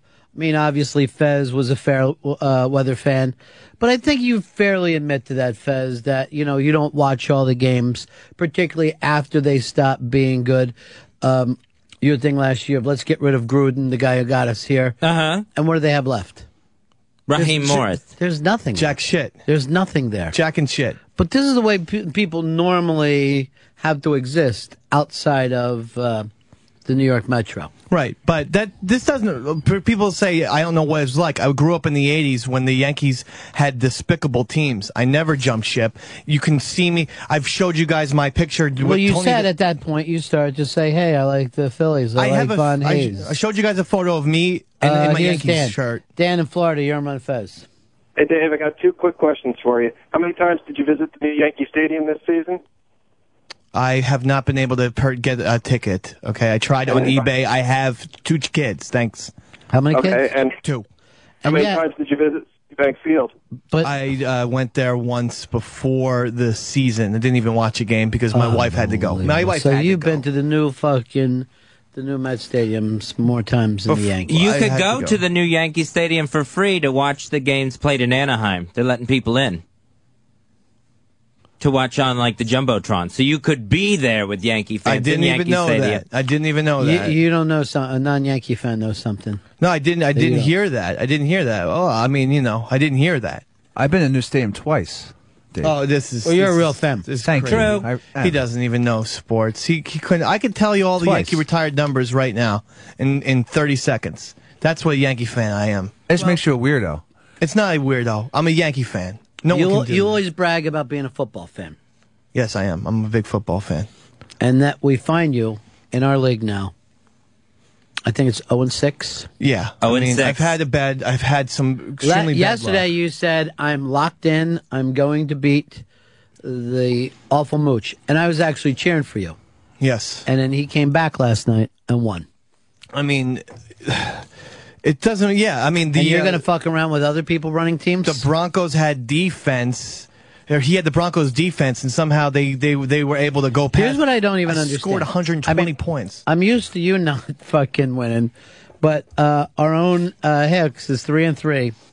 He scored 26 points. What the fuck is going on? I hate That- this shit so much. And didn't you start out three and zero? Yeah, you did. Yeah. I'm the Jets of this fucking league. I scored 122 fucking points. That's this How'd is you lose? because somehow they they decided to give the Broncos defense, which still allowed like 23 points last night. It's not like the Broncos threw a shutout. They they awarded the Broncos defense all these points because of a couple teams, too. turnovers. That's that's it's insanity. I can't figure it out. So right. so I'm getting rid of my defense. I believe I have the Who's your Packers. defense? Packers. You're out. You're gone. You guys want him? I'll take them. We're going to take all your stuff. I'll keep Brady. Every day we get something from you. Yeah. I'm going to cut a whole bunch of guys this week. No, in our division um, is, uh, well, in the other division, it's HTG in Fez's division. Mm-hmm. Um, girls division. HTG is over there. Fez, uh, I believe Franklin, um, and of course Hell's Buckets, our own Kathleen from the Bronx. It's a girls division. Our division, the guy division. Uh, and by the way, HTG is in a division. She's only lost one game by one point Wow. to me opening week. Luckily, I didn't catch her second or third week, where I'd have been fucking destroyed. because she's popped up. Our division, the Black and Blues, uh, is being run by a guy who's no longer with the show, Scruffy, who was kicked off the show, and I believe he's three one and one. Mm-hmm. Yes, he is. Uh, now four one and one. He is four one and one. Yeah. Um, I'm going to turn that team over to Crazed. Scruffy's been kicked off um, the for being anti-American and, of course, anti-Ron and Fez. He's turned his back on his Right. country. I don't see how you could be part of the fantasy league. Now you're telling me he's here today? Yeah, he came here hat in hand. I think. what did he do? know. Have to pick some stuff up? Did it, what, did he leave something behind? Uh, because yeah, I haven't seen him in weeks. He's been gone for two weeks since that horrible. Then those two last games should be forfeits by him. He, he he is telling me that he has a prepared. He has a statement that he wanted to. Well, send him in. He can say goodbye to the audience. I have no problems at all if he says goodbye to the listening audience. Fez, I hate to tell you how to use that thing, but how about a little sad music? As he You got it. Goodbye.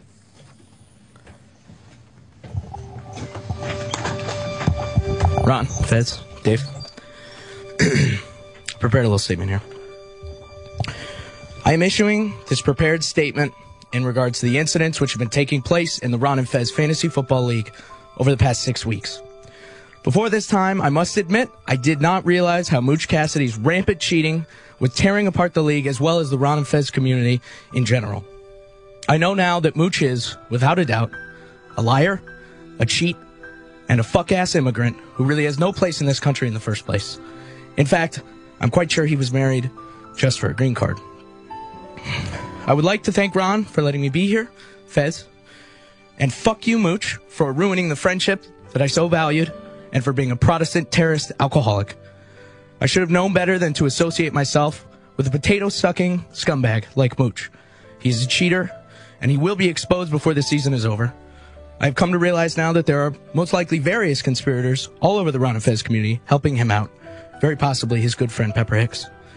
Finally, I've heard the real reason that Mooch left Ireland was because he raped a young child and is now dodging extradition in the United States. Thank you. Thank you very much. There he goes. You know something, Scruffy? Wait, I know you're leaving, but I want to just say something. You showed something to me here today, and that was a lack of character and a lack of guts. Turning on a friend. And I would love to welcome you back to the Ron Fez. Thank you. Thank you very much. Wow. I did the best I could do. Thank you very much. Scruffy's back.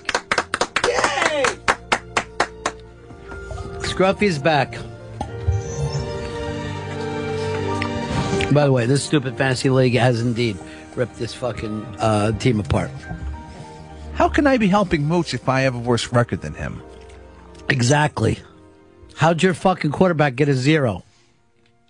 Because I'm listening to these stupid fucking ESPN progress reports or whatever the fuck, like an asshole. I listen to them every fucking week. I'm throw myself off a fucking building. Fuck. You know what's really funny? The guys that are trying the hardest, except for Dave, for fucking getting the most frustrated. Well, I'm making a bunch of moves this week. Hopefully things will turn around. Yeah, I make a bunch of moves every week. Uh, I just find new places to be upset. I've scored over a hundred points the last three weeks, and I can't get a W. This is. You're right to get rid of some of these fucking assholes, though. Get rid of Brady. Well, he. I said I. I get. I gave him a missive. I want an, another thirty points this week. By the way, I don't think our quarterbacks score enough points. It just seems like they don't get enough fucking credit.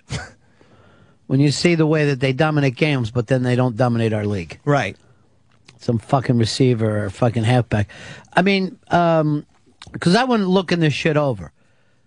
Uh, the burger throws for over 400 fucking yards, and he has something like a 23. Mm-hmm. AP didn't do that fucking great this year. He picked up 19 this week. He picked up 19 points for me. I'm like, what? He's biased. What? There's a, some kind of weird bias going on with this thing. I don't think they have. By uh, the way, my new best friend might be Scruffy at this point because I love the things that he's saying, and I agree with him so much. Uh, Franklin was supposed to. Now, this is what I understand because you look at the lines, and I'm like, well, I'm going to beat Fez. I'm up by 30. I feel good. Oh, look at and HDG is going to get crushed by Franklin. She's a, a 60 point underdog. She beats him by 30. So the projections are off by 90 fucking points. Yeah, none of that makes sense. I ha- you know, and it's like I don't think I'll figure any of it out by the end of the season. well, that's because you're a retard with all the fucking Patriots. The one Patriot I had fucking went out in the first fucking quarter. It's fucking. Oh yeah, I noticed bit. that. You had the only Patriot that didn't score any fucking points. you had a 26. Not only that, but the quarterback that you played against had a minus six, and you still got routed. I don't understand what's going on in my life. This is fucked. Fuck Matt Hasselbeck. He's gone. I think I'm. I think I'm against Kathleen this week. Hopefully, her hot streak is over. I've got Franklin this week. I hate to say it, I'm gonna fucking root for you. Only because of Franklin's fucking mouth earlier. What is he? Three and three?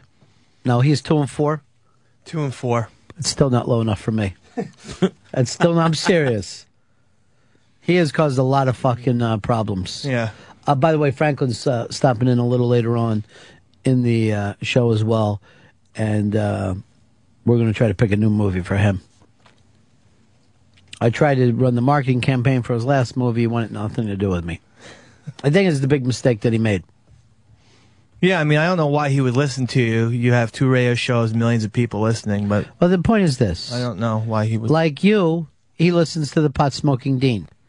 And Dean thought that my ideas were fucking with the seriousness of the film. I wanted to push the fucking Moo character. Right. I wanted to sell it as a big movie. Start selling Moo clothes. Start m- having Moo girls with big tits going everywhere. And Dean's like, please, it's not some fucking idiotic virus show. This is a, uh, a serious movie. Okay, great. Well, then you sell it, Dean. If you can put the joint down and, your drunk friend Dave long enough. Let's smoke up. All right. Um, it's that point of the show where we uh, bring in uh, Jay Leno's younger brother. And I don't un- understand why Jay is not using them? You think that he would since he's got his own show? I guess uh, Jay's loss is our gain. Here coming into the show doing headlines, it's our own Dave Leno.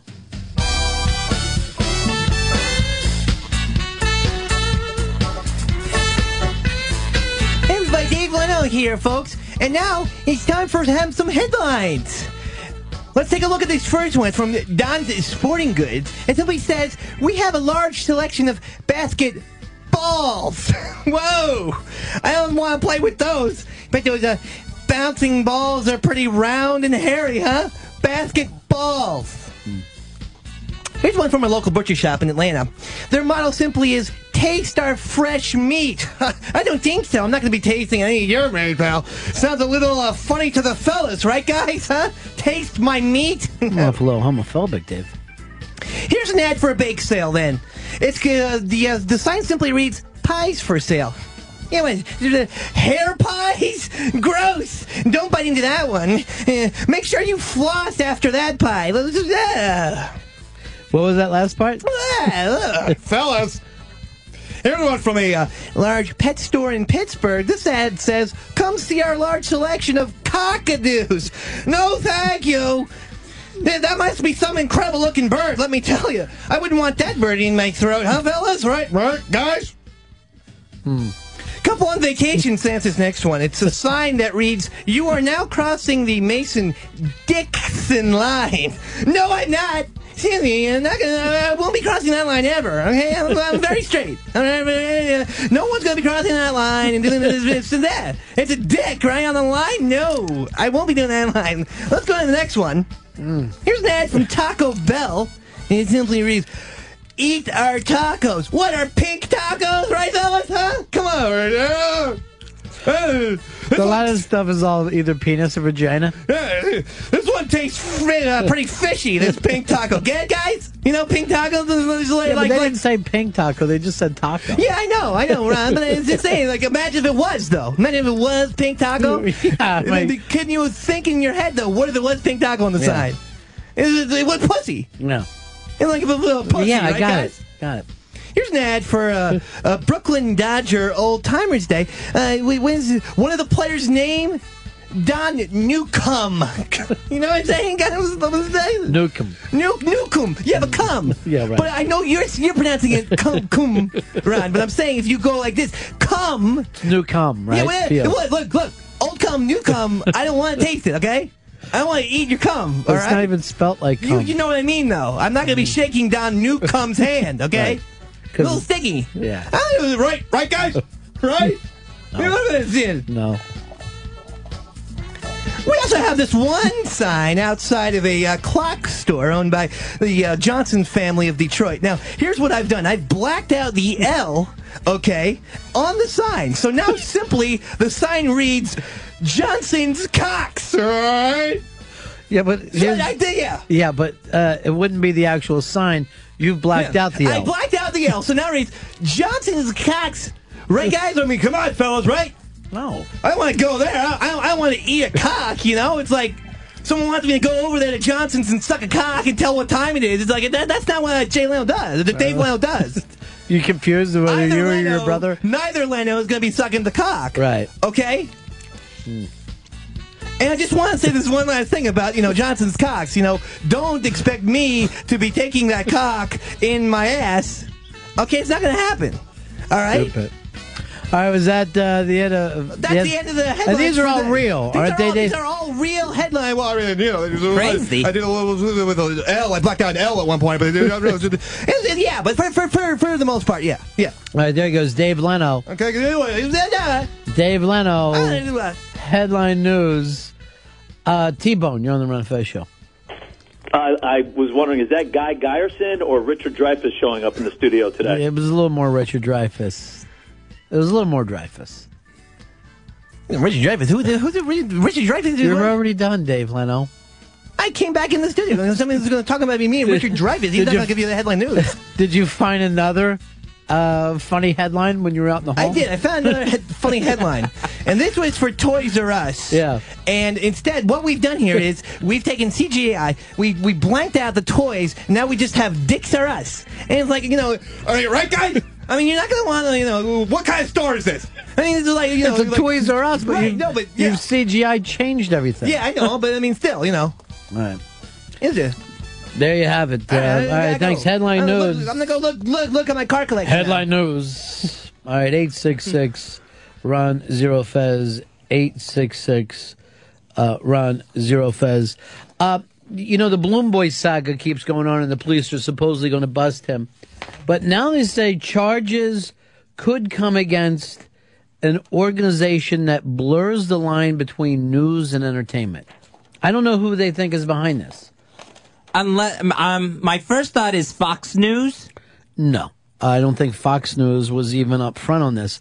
Somebody apparently got involved or knew that this thing was going to come down, according to the police. I think it's like an extra or a fucking Access Hollywood, something like that. Some one of the sillier fucking. a small half hour show that wants some fucking heat. You don't think it's one of the networks? Because I know that he had this thing of getting on the Discovery Channel. Yeah. So I thought maybe he would have contacted them first.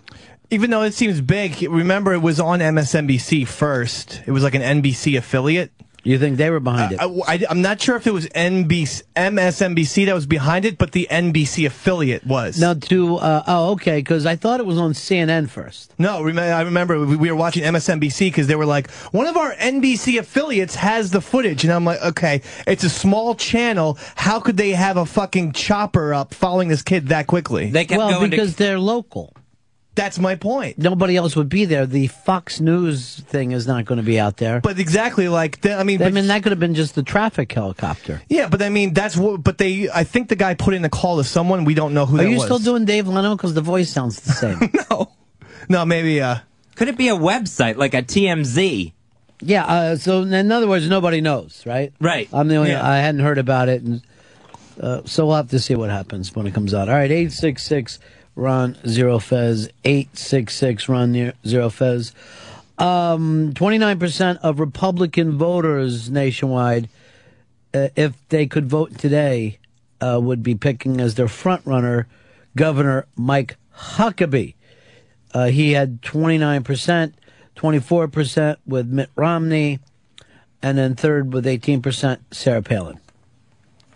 Huckabee could end up getting this if it's the Christian right that ends up reorganizing the Republican Party. That is true, Fez. That's what we're seeing right now. So, but I don't. I, I really. I think they're going to go with Mitt Romney. I bet Huckabee ends up on the ticket because they won't want to do another chance with Palin. But I think they're going to go with Mitt Romney. Well, obviously, it's far too early to to say, but uh, it's the two. The, there is your three front runners. Um, Dave, have you got a feeling, or is it going to be somebody on the outside? I think that they're going to pull in Obama and they're going to have someone around 2010, 2011 just pop up out of nowhere, get behind him and say, look, Or- this is a new Republican. Yeah, let's look back at this. If this was, you know, a couple of years before the last election, there's no way Obama was at the top, and there's also no way John McCain was at the top of his party. So if you sit around and play with these telephone polls and all, it's still far too early to say. And Clinton wasn't a national figure until very, very late. Hillary? No, Oh, Bill. Bill. Bill. Oh. I mean, if you look at the, you know the war room, it's like he wasn't even really. Uh, uh, no one. well, a lot of times 90. that's you know that's the thing that fucking happens for you is to come to have almost less experience. Right. That's what worked for Obama. Yeah, and there was so much less experience, so much less to blame on the guy. Yeah, because uh, I think essentially Americans do hate uh, kind of politics in general. So when you Yeah. say, "Well, we're not," I'm not tied to them, then it's good. I'm here for change. I'm not Yeah. the old guys. I'm the change guy. Well, how do we know you're going to change things? Because I'm telling you right now. I am uh, changing. Another story here. TLC has uh, is now suing John Gosselin, who wants to stop his show, stop his kids, pull them off. They're hitting him with a breach of contract. This this whole thing is done. We will not see the Gosselins again. The the only way we'll see the Gosselins again on TV is like maybe down the road when someone wants to interview the the eight kids when they're adults. All it takes is a deal. All it takes is, first of all, neither one of these parents is uh, going to have the money on their own to to do shit. They don't have fucking skills, either one of them. Gosselin, he yanked the fucking plug because they tried to push him out, and that's TLC's fault. They tried to act like, well, well, let's just do the deal without him, without offering him something new. They fucked up. He did the only thing he felt like he could do is I'll fucking screw the pooch for everybody. So they're going to have to sit down and come up with some kind of plan that works for the mom and the dad. I don't think it's that difficult if this fucking stupid um, network knew what to do. But while we're talking about that, in the meantime, most of these reality families don't have a long shelf life. I mean, those Osbournes were big for the first two years, third year not as, and then it was over. And you could pretty much find that whenever they tried to follow anybody. The Hogans, first year, wow, this is huge. Second year, not so much. Third year, it's fucking done. Mm-hmm. Uh, so they might have gotten all they can out of this little family. They said uh, Kate Gosselin said that the kids are crying because the film crews have left, and because they don't get the big events to go to anymore.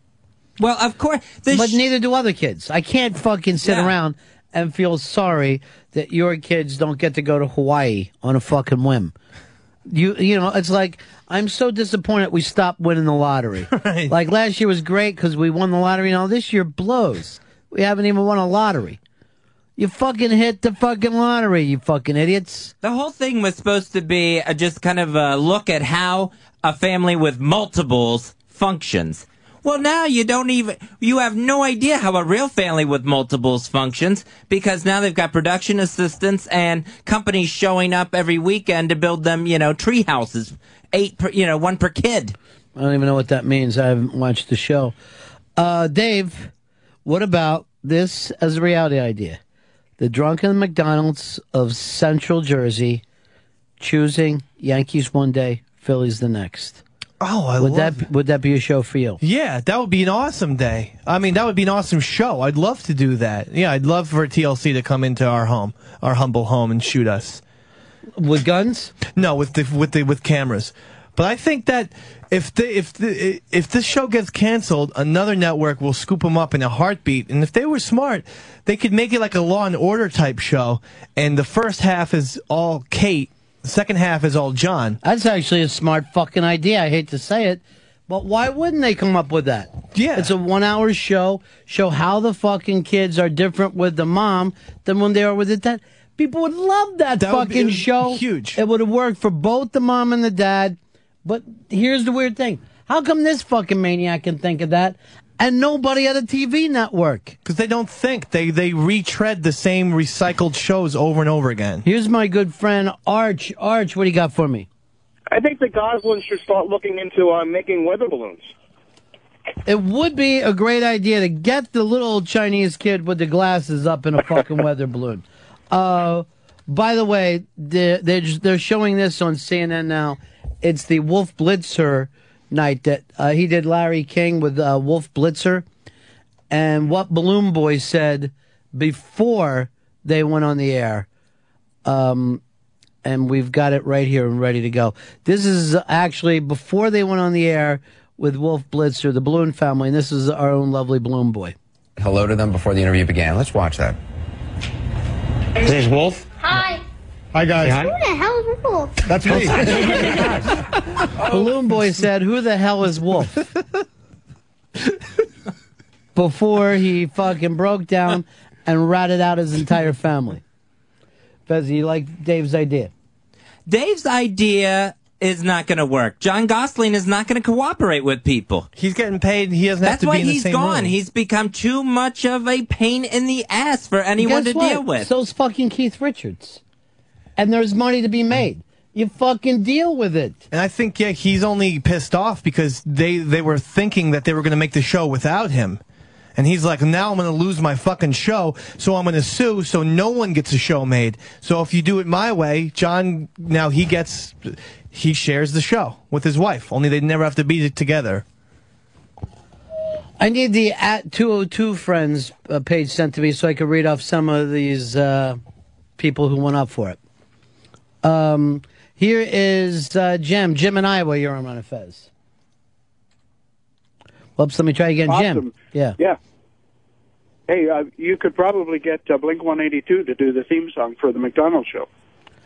Uh, Dave, would you be up for that? No, I would not be up for that. Why not? Because I don't like them. I don't care for them.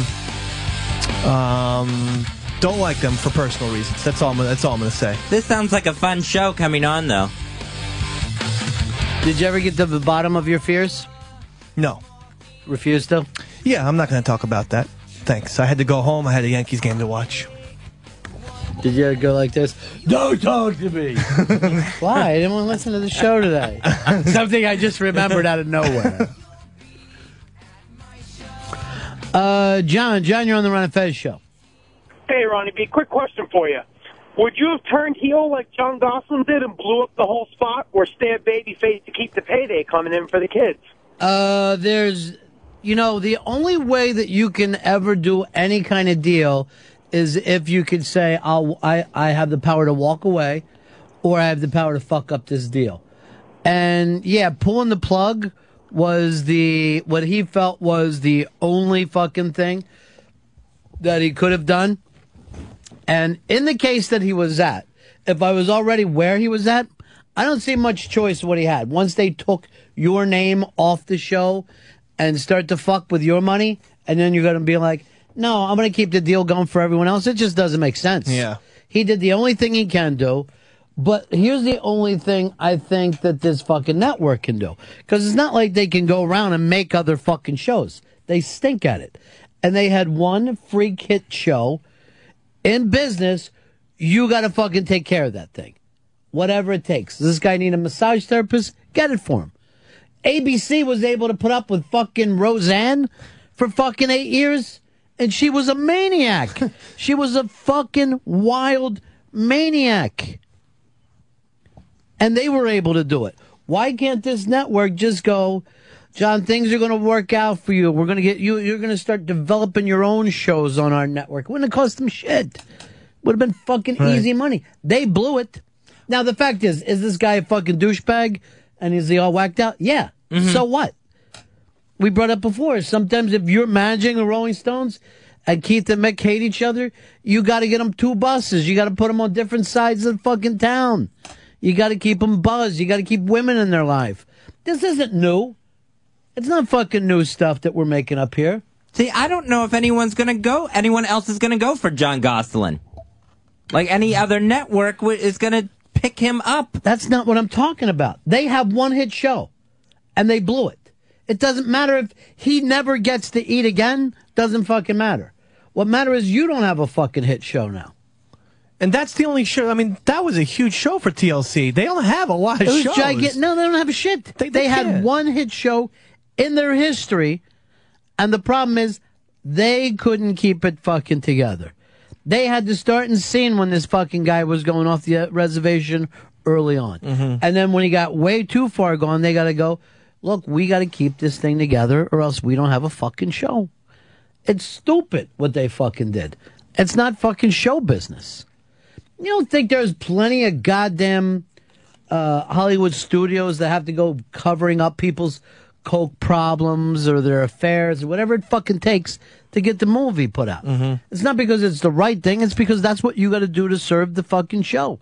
They had one hit show, and they didn't fucking keep it together. They may have felt that they gotten all they could out of this couple. Then why are they still in the fucking news? Because I mean, because the ratings were falling off after that initial divorce episode that started this new season. Right, falling off of what?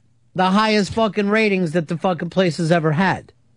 You just see what I'm saying? Uh-huh. Yes, they weren't at fucking five million; they were three point five, and then their next fucking show was at thirty-two thousand. Yeah. You know, I mean, it's fucking ridiculous. Um, David, David, you're on the Ron Fez show. Hey, Ron, I gotta re- I gotta agree with the uh, retarded redhead, and uh, I think half hour first Kate, second half hour John. She bitches at the kids, he spoils them, then they get to meet in the middle and uh, you know discuss each other's performance as a parent. And I, fu- like, I "Oh, fucking fuck your really think that's a good idea, and everybody could be happy with it. It solves everyone's problem. I don't and if see. Fez is acting like, oh, the show's already over, then why are they still in the fucking news? Why are we talking about them? We're not talking about. I couldn't even tell you another fucking show on these cable networks. TLC doesn't. They they need to massage these people a little better. They need to run the fucking show. They're not the ones under the pressure. This whacked out fucking kid is. It's the first time in his life pussy's ever walked up to him and guys fucking handing him coke. Of course he's gonna fucking get off the rails a little bit. He's a mongoloid from fucking central Pennsylvania. Seriously, this fucking dipshit thought he was gonna spend the rest of his life having a, some fucking mean woman shit in his mouth, and he was like, okay, that's the way life works. And then bing, all of a sudden, uh, some girl comes up and goes like this, do me a favor, smell my pussy and see if it smells like cotton candy. and then he found out that it did. And he's going like this, why do I let this mean bitch shit my fucking mouth? He needs somebody to fucking grab him and just start fucking putting hundreds in his hands. I know you're upset. Here's a stack of hundreds. Let me wipe that fucking ring off your nose and get you fucking going. Whatever happened to good old American manipulation and fucking show business? I think they massaged him as much as they could. I mean, they got What that. is your loyalty to these assholes? What is your loyalty to TLC? I'm just not a John Gosselin fan. That's why it would make a good show. The fact that you would hate him mm-hmm. makes it a good show. Yeah, Go like the mom better. Then you can spend all your time going like this. The mom's great and the dad blows. That's what a fucking good show is. They had something fucking going there. Uh, what I'd like to do, I'm going to make fucking two phone calls after this show. First one's going to be information to get TLC's number. And then the second one is I'm going to put Dave McDonald up to be running a television network. Thank you. Because he's got better ideas than anybody over there. Good. PennyStockChaser.com. If you want to get into the market, you want to start I'm in the market. I'm in the market, baby. I'm in that fucking penny market right now. I'm loving it. I'm crazy about it. The stocks are going up and down, and I'm just I'm following along on a computer. It's so exciting. You might want to check into penny stocks. I'm already with them. I already told you. I'm there. Some of these penny stocks can just burst. What they'll do, some of them will even have a return of a thousand percent. Fez, you're the preacher. I'm the choir. Turn around. Mm-hmm. Don't point at me anymore. Look out there to the congregation. I'm with you 100% here. Now, to invest, what you need is information. You go to pennystockchaser.com, sign up there. Do me a favor. Stop bringing me information, Fez, and start giving me information. Well, pennystockchaser.com will give the information. Greed is good. Wait, wake up, butt fucks. This is the rest of your life, Colin. Oh, you're going to be a rich man. So rich, you don't have to waste time anymore. They've got everything you need to get started in the penny stock market. Right again, butt fucks. Here's how it works. It's like the movie Wall Street. And you're going to be living like Michael Douglas the whole time. You're going to get free emails. You're going to get free hot stock alerts. I'm getting them. And you're also going to get notices, you know, when something looks like it's ready to go off. Also, tens of thousands of members that are already on pennystockchaser.com and they are going to share information. You're going to see what worked for some other uh, investors. You're going to see the success Why are you stories. making it work boring? Why don't you just tell the truth? You're going to get in there, you're going to kick ass, you're going to take names. I mean, you're going to rip the tits off Wall Street. That's you right, want to end up like me, the Wolf of Wall Street, making things happen for the first time in your ham and egger life? Or you want to end up like Fez, the fag of Fayetteville, just walking around from gay bar to gay bar, asking if somebody's got some spare cum. Now, if you Which have, is it? if you have the time, Which is it? neither. If you have the time, You don't want to be the Wolf of Wall Street. I want to be the Wolf of Wall Street. You Yes. don't listen to me at all. I'm really starting to pick up on that. Then why did you say neither? If you while want- you're listening to us, you could be getting out there kicking ass, kicking ass for you, yourself, Gordon Gekko style. That's eh, right, GG. Investing Thank in the market is difficult unless you get Look at the this little TV. alerts. Look at this tiny little TV, and my kid is speaking French, and he's throwing food at people. All right, I'm Gekko style on this whole fucking thing. It's pennystockchaser.com. Individual results may vary, and there's no Not if you're with Ronnie B on this. And there's no guarantee that past performance will be indicative of future results. Guarantees are for pussies, Fez. I come in hard and fast. I know I leave quick and happy. Pennystockchaser.com. They remind you to always invest wisely. Pennystockchaser.com. Well, as wisely as I can with a head full blow. I got some Blue Star for you. Blue Star. Blue Horseshoe likes Blue Star. you know what? There's so many different colors here in the script. You couldn't come up with two different ones. Fez, by the way, why are you dressing straight today? Am I? I thought this is a very nice. I thought this is a very flamboyant, very fun, outgoing shirt. No, it's not. It's just a regular shirt. It's a regular guy's shirt. Kind of like a, the fall. Yeah, you're wearing an autumn shirt. That's fall colors. I think it's still pretty stylish. I think it's eye catching. Hmm. No, it's not. It's not your normal flamboyance. It's Dullsville. Subtle. As they would say on um, what's that crazy fucking show that we watch? Curb? No, the Bored one to with the, no, the fucking fashion show. Project Runway. Yeah, what's the mean guy's name? He's my favorite. Michael Kors. Michael Kors would tell you you look farty. That was not my intention to dress farty today. No, but what did you eat last night for dinner? Beans? Because you fu- there's a rank smell to you today. Is there? And it's stuck in your beard. All right, we are going to break here. I'm going to try to finally uh, find out the winner is on the 202 friends list. I can't get them to send me an email today. I don't know whether it's because G Baby's turned on me. I don't know what exactly is happening, but something awful is going down. We'll be right back. It's the Ron Fez Show. Respect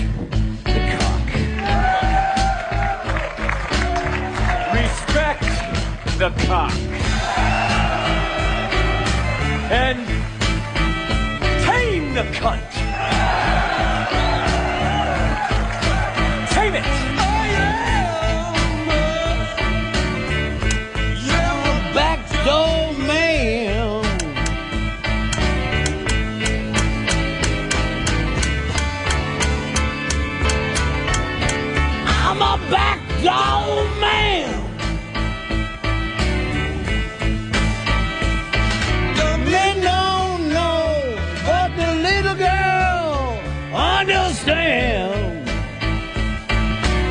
Need to start doing after shows.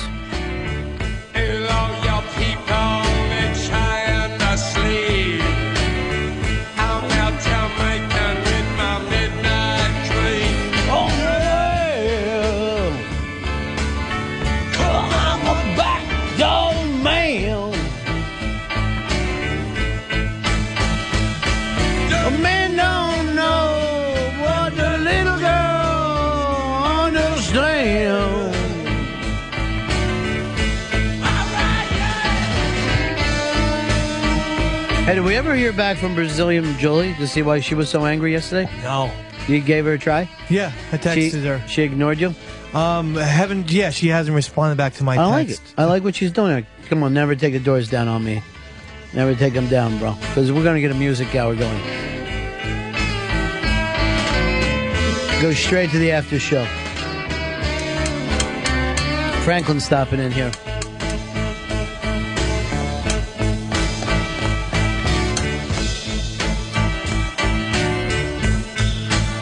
Oh yeah, I love my girl.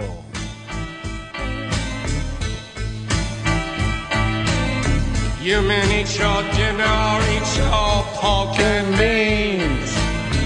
I eat more chicken than a man ever seen. Yeah. I'm a backdoor man. Dave also, besides hating Yankees, hates the Doors. Men don't what the little girl understand. What was our old room on there that we do the after shows? Fez show room. Is that all closed down now? I thought it was still around, but I, uh, I'm not exactly sure because I don't go in there anymore. I would call. Uh, you- you're off the Pal Talk completely. Yeah, I mean, I don't, I don't go in there. I sometimes go in there for the What Show on Fridays. I would ask, uh, you know, Frenchie, but uh, Z Z Z Z. It's a little early. Understand.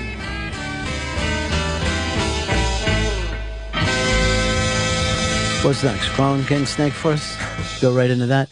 Let's bring Franklin in here. He's going to talk about his new movies.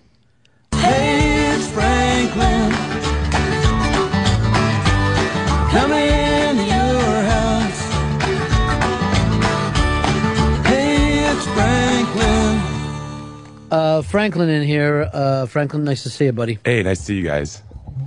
Um, we were bringing up earlier today about how you turned your back on all the great marketing ideas I had for you.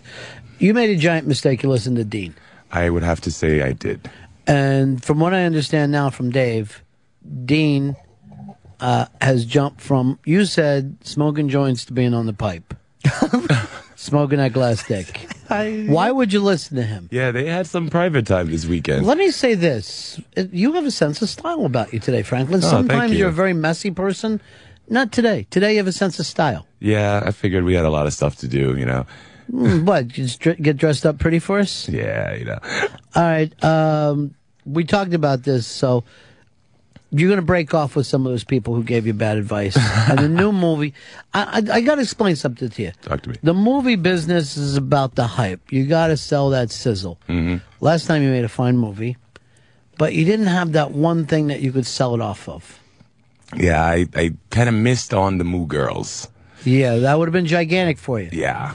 Now there's, um, you know who uh, th- they're running stuff like this now is like the Apatow has that kind of a grossed out fun thing that's blowing up for him.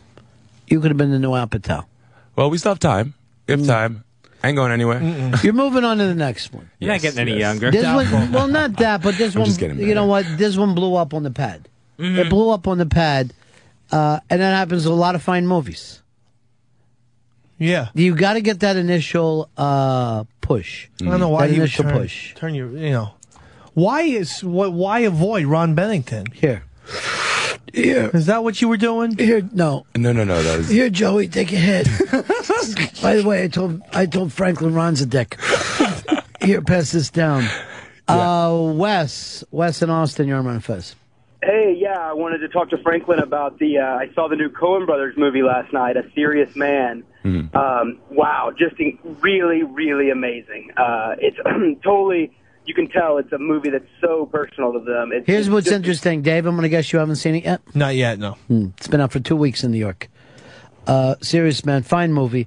And he came up with a good idea here, Franklin. You've got to write what you know. Mm-hmm.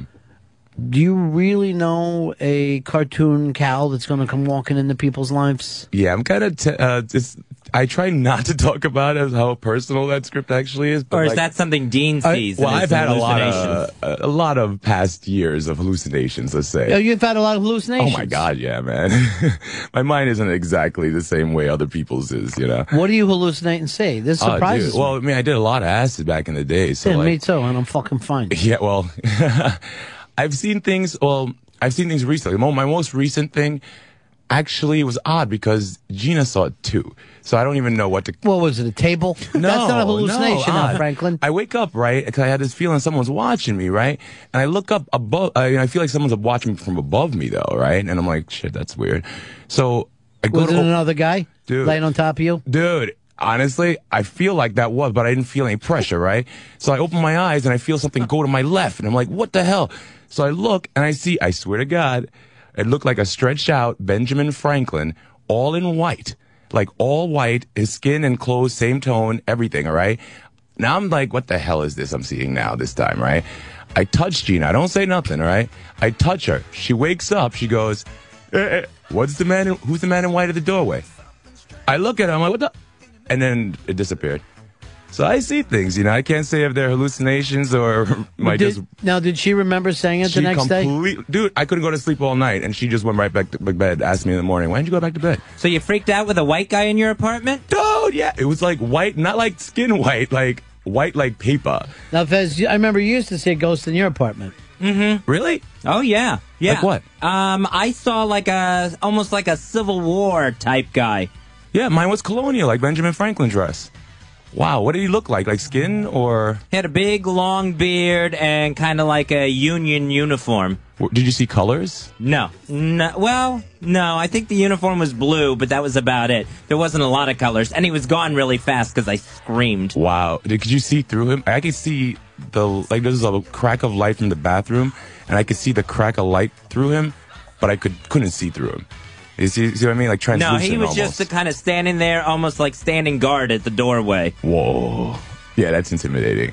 Mine seemed curious in, about me. I, I hate to break you guys up. Oh, sorry. It's, just- it's just stupid talk. Uh, here's Flea. Flea, you're on the Ron and Fez show. Hey guys, how's it going? Franklin, good to hear you again. Thanks, Lee. Franklin, I think I know a way you can get back at Dean. Uh, you can, you know, he always likes to go down the beach with his dog, so you could probably just throw him in the water and hope a shark eats him, because, you know, you lost all the weight, but he hasn't yet. Oh, have you Flea, seen what are you fucking talking about? Why give the worst fucking call in history? Let's try to move this back into the sensible fucking place we were going. Yeah, let's go back to um, You got some movie ideas. Where are these up at? People If you go to cypherproductions.com. Have you already put them up for us? Yes. Nobody put them up on our uh, things? Oh, no, what no, I no. got to start doing, uh, Franklin, is have these guys have meetings, uh, production meetings before the fucking show, so they would be ready to go with this.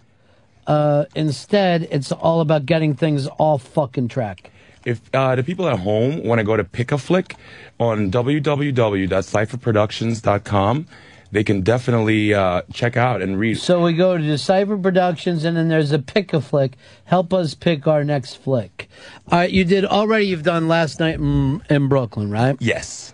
I, I figured I have like 15 screenplays. Well, uh, this is amazing. I didn't know this. Yeah, I took Oh, you uh, got the a best well, uh, eight. well, let me just look at this. You got a, a rave from FoundryMusic.com movie reviews. Oh, yes, yes. Big time. Uh, that's up on your front page. Who gave you the uh, Who gave you the, the heat for that? Who Who was the reviewer? It was Foundry Music Jeff who actually gave us that review. Wow, I had no idea. He does a lot of movie reviews, does he? Uh, he reviewed this one. I don't know his past work. First movie he's seen. That's who I think of: Ebert, Siskel, and Jeff. All right, now where do we go to help us pick our next flick? Basically, Um, if you right, hit. let's go over some of these. Mhm. All right, Yeah. uh, and you've got a bunch of ideas, and you don't know which one to produce. Yeah, I figured this is the eight best out of them all. Okay. And I wanted to give the audience the chance. I figure it works for PBS. Let's see what happens for us. Well, does it work for PBS? Well, they get on. They still on. All right. And they have telethons. All right, let's go to the first one. Awaken. Awaken. Awaken. Is your dream life as real as your waking life? Many cultures across the world believe they are one and the same. For three young people, they find out is when they begin traveling between worlds and are chased by spirits in search of a new body to inhabit. Can they figure out the secrets of the dream travel before they fade away? Or are they possessed and lose their souls? If you like waking life, you'll love this ripoff. Awaken. Well, Writ- written 11 years before it. Yeah, wh- and that was a cartoon, right? too Yeah, late it now. was. Now here's It's an a interesting similar premise, though. You say No, it's many totally cultures different. across the world believe they are one and the same. Yeah. What culture? The Aboriginal cul- uh, culture believes that your dream life and your real life affect you the same way. Is there another one? Um, I definitely The Belgians? the Sumerians, the Sumerians. So there's no kind of modern. There's no culture. modern besides the uh, Aboriginal. No. people that will eat bugs. Yeah. All right, so bug eaters. What do you think of Awaken, Fez? It sounds like it's going to be like a tribal Freddy Krueger. Okay. I don't. Yeah, I don't care for it. I don't. Mm-hmm, All right, let's go over here to Lost in. So that one, who cares? We got seven more to go. Yep. That, You like Awaken? that's my favorite because you know I personally believe that theory, but uh, it's kind of Is that hard. because you see uh, Ghost? in well, you know the way I look at it, it's like I only know that you guys are around me because my brain is receiving electrical impulses. It's the same thing the way my dreams are at night. So I literally, if I could remember them better, I would be having the same experiences from life uh, in, when I'm awake as I would from dreams. Could someone get arrested for rape in their dreams? In your opinion, Um, no. should they? Uh, no, I don't think so. All right. Thank God. There's already a movie though coming out, directed by uh, Christopher Nolan, I believe. I He's saw a terrible. trailer for that The- actually. but Franklin is ten times the director. He Really? Is. Then the guy who directed Memento. All right, here is Lost in Amsterdam, and this one's a comedy. Mm-hmm. A group of friends borrow money from an inept loan shark to fund their problematic event promotion company. When they lose the money, they are chased out of the country and end up lost in Amsterdam. The group finds out that they are the same problems they had at home will follow them wherever they go. This is further complicated when the loan shark shows up. Can this group change themselves and work together in order to make back the money before they are caught? So you're seeing this as a what? If you were like some movies that came before. Uh, this one. Let me see. If you take uh, Pineapple Express, I guess, and How High, those kind of vibes. So it's a Pineapple Express. Uh, so it's, It's a a weed stoner movie. comedy. It's, a It's a stoner, stoner comedy. comedy, yeah. Dave, stoner comedy. You ready for that? No, it's, it sounds more to me like um, a shittier version of Weekend at Bernie's without the corpse. It just, you know, friends, you problems, loan sharking. I, I don't care for this. Fez lost in Amsterdam for you? No, to me it sounds like an excuse for Dean to keep getting high. Would Dean star in Dean this one again? Co-wrote, co-wrote this one, so you might be right. Yeah, You got any- Doobie Productions. You got any of the pages from that? I do actually. The whole script is right here. You can see scripts and storyboards for All this one. Well, maybe what we'll do is later on in the show we'll have Fez and Dave act out some Oh, of that'd the be a lot scenes. of fun. Uh, I kind of like Lost in Amsterdam because it's going to be a little bit easier for you I agree. and less of that Franklin heaviness and more regular guy stuff. This is my most real script without any spiritual or you know. This is more. Hollywood, you're saying. Yeah, This is Hollywood friendly. yeah. But very this isn't your favorite. You This- just said Awaken was your Awaken's favorite. my I'm favorite, but this Well, is the one that will be that the most this, successful. This is one that's going to be good for for ham and eggers like yourself, knuckle draggers. You're going to get lost and awaken. But this, you could be like, oh look, they're running from cops. I got it. Uh oh, they're smoking pot out of an apple. And a moron like you could enjoy it. Right, I don't see it. It's Hol- Hollywood friendly, so it's ready to go. Be yeah, bought by ready Hollywood. to go, ready to go. And you're gonna have to shoot on location. yeah, we have to go to Amsterdam for this, but it's still much cheaper than a lot of the other ones. Uh, What here if- is I was gonna say, is there an animated cow in this? No. You should have Moo make a cameo in each one. You know, that wouldn't be the worst idea. I would love to make Moo come through all the movies. All right. The next one is Haven. Hmm. When all satellites are forced from the sky, you have to worry about it. Everyone else. What? when all the satellites are forced from the sky, all you have to worry about it. Everyone else. Let's just say that we're going to fix that later. That should be is. Uh, a group of friends find themselves trying to flee New York City after complete collapse of modern civilization. They travel the world of suffering refugees and unspeakable violence and until they hear about a town that is functioning properly. Haven. Will this town be a haven to these weary, weary travelers? This script actually scares me. Because you're scared by your own script. I read it and I get uncomfortable. Mm, because was- of the misspelled words? Yeah, yeah, right. Well, that was embarrassing. Sorry, but uh, I wrote this during a very dark time, like after my grandmother died and my uncle died, like a week later, and I, like, a lot of anger came out of me into this Did they die because satellites hit them in the head? No, but uh, I just I was able to just ex- take all of it out of me. So when I read this now, it's kind of like, is disturbing. I feel like this is another commercially successful script. Like people would really enjoy the gruesomeness of it. To tell you the truth, Is the big fear in this movie the lack of cell service?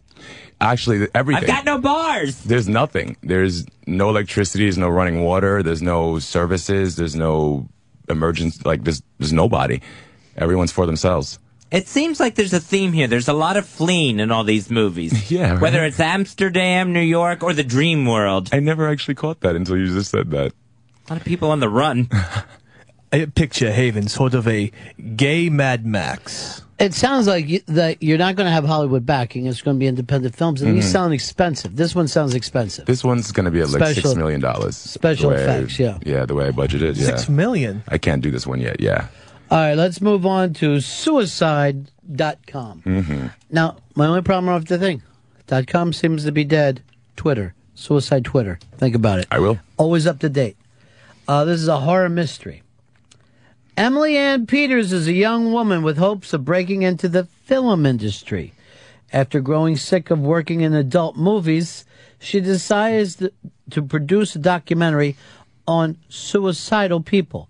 The first volunteer commits suicide on camera and starts Emily's new controversial career. After many protests and death threats, Emily finds herself by a, st- a person who wants her to stop. Will Emily's own death be the end of her s- series?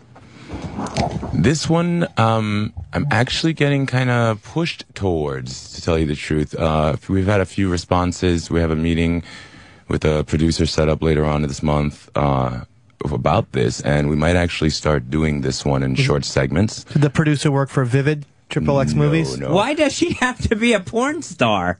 She's not a porn star, actually. I probably, I, as I'm hearing this, I realize I should have. She, she worked in the film industry. It's based on someone who I knew who actually edited porn for a while, downtime from her actual film career. She was a director. Just you can't really make a lot of money until you get big. So she was editing porn for a while, and then this kind of ba- was based out of that lifestyle. It seems like you're just throwing in porn to be gratuitous there. like you could throw porn in the satellite Well, one. you know, you end up writing There what was someone you from the porn industry who's now a satellite expert. All right, here we go. Running along. Um, Midwood Rising. Political action adventure. After a series of devastating terrorist attacks, the United States implements martial law. Human rights have gone the way in the wayside in the name of national security. Families are torn apart by fear and suspicious neighbors, turning on each other for question. In Midwood, Brooklyn, an international group of mercenaries, police officers, former army officers, and private citizens plan and stage a series of battle for their freedom and for the freedom of their loved ones. Midwood Rising. Yes. that should have been the name of the porn. Shit rising. No offense, but this is the exact No same thing. No offense after shit rising. This is the same thing as Haven and and, and Suicide. Dive. They're I mean, very different. They all Read, seem to be similar, though. There's some kind of big event, Yes. and then people have to go away from somewhere, and then they have to. Oh, and, and there's a very spooky title. There's a lot of people on the move. Something's looming. Yes, they all have characters and three acts too. But that's not. But, but, I mean, that's a movie. But I mean, what's with the Mad Max scenarios? I like those films. I like films like this.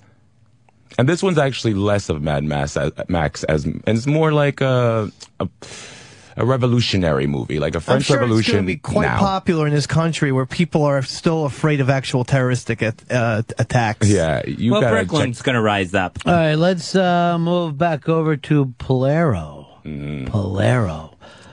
This is a horror film. Mm-hmm. With the nearing of 2012, or 212, like I like to rock it, many theories about the destruction of the world by religious groups and cults. One Santeria cult in Brooklyn has taken it into their own hands to help bring upon the end of times. Can two New York City cops stop them before their ritual killings bring a demonic presence into our world? In Midwood Rising 2. The exact same movie that I just described. I didn't know the NYPD had a voodoo division. Yeah, well, you know, they have a homicide division, and I'm sure that if anyone committed any kind of like. All right, let's look at this. The world is going to end in 2012, or these nutcases I just don't think believe that actually. I don't. I believe that the Mayans said that there was going to be an end of times and the rebirth of knowledge. It doesn't mean to me that it's going to be the destruction of the world. It means that you know maybe we're going to evolve a little bit mentally, con- uh, consciousness wise. All right. Um, But I'm playing with that idea. I just don't think this is a case the NYPD would pick up. hey, uh, Matt. Well, I think if, like you said, if there's ritual killings, they're going to cover it. They're not going to say these are ritual killings for a stupid reason. Matt, you're on Fez. Hey guys, I was just wondering, aren't these all plots from the old Twilight Zone episodes, or Is that where you get these from, I don't uh, know. Franklin? I just recently got into the Twilight Zone, so I couldn't say. Paul in Florida, you're on Fez. Yeah, Franklin uh, just read The Stand from Stephen King and got some uh, really good ideas about a haven and how to go to uh, utopia society. I'd love to read that too. what I like to do is look at other science fiction and apocalypse movies and books. Then I write them down. And you know there's going to be like a big 2012 movie coming out in the next couple weeks, Yeah, right? yeah. Well, again, these scripts have been written over the course of 11 years. So, like, And they've stuff- got John Cusack. I don't Yeah, know I who know. you're getting. Yeah, this one's a little time sensitive. John Cusack been in a lot of fucking hits, has he?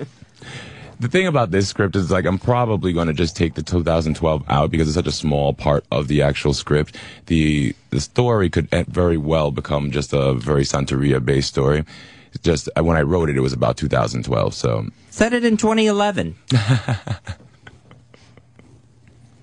or in a 7-Eleven.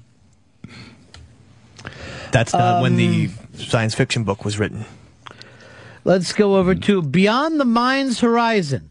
It's an urban superhero story.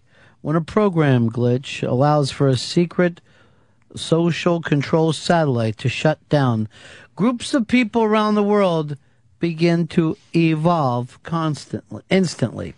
Their mental capacity grows and allows for certain people the ability to change reality by thought. These people become hunted by uh, by a black ops group or black group that are designed to keep this evolution stunted. The evolved seek each other out while avoiding capture and trying to find out what happened to them. mhm. this is something I've dreamt of from when I was a child because I grew up with comic books, and I've always wanted to have my superheroes for real. So this is basically it's a superhero drama set in New York City. Is one of them Wolverine? No, no, no, no. We try. We don't have any like obvious co- uh, copies from the characters Mhm. that I No saw. claws. Yeah, But more or less, it is that. it's a it's a X Men in in New York is what it is. Malcolm X Men. Malcolm. No, I, I don't read the comic books, but uh, the first uh, X Men was basically X Men in New York. Yeah, well, again, these were it came out before and based on it. You know, all those comic books are based in New York. Mixed with Minority Report. Uh, here's our good buddy Rorschach. Rorschach, go ahead.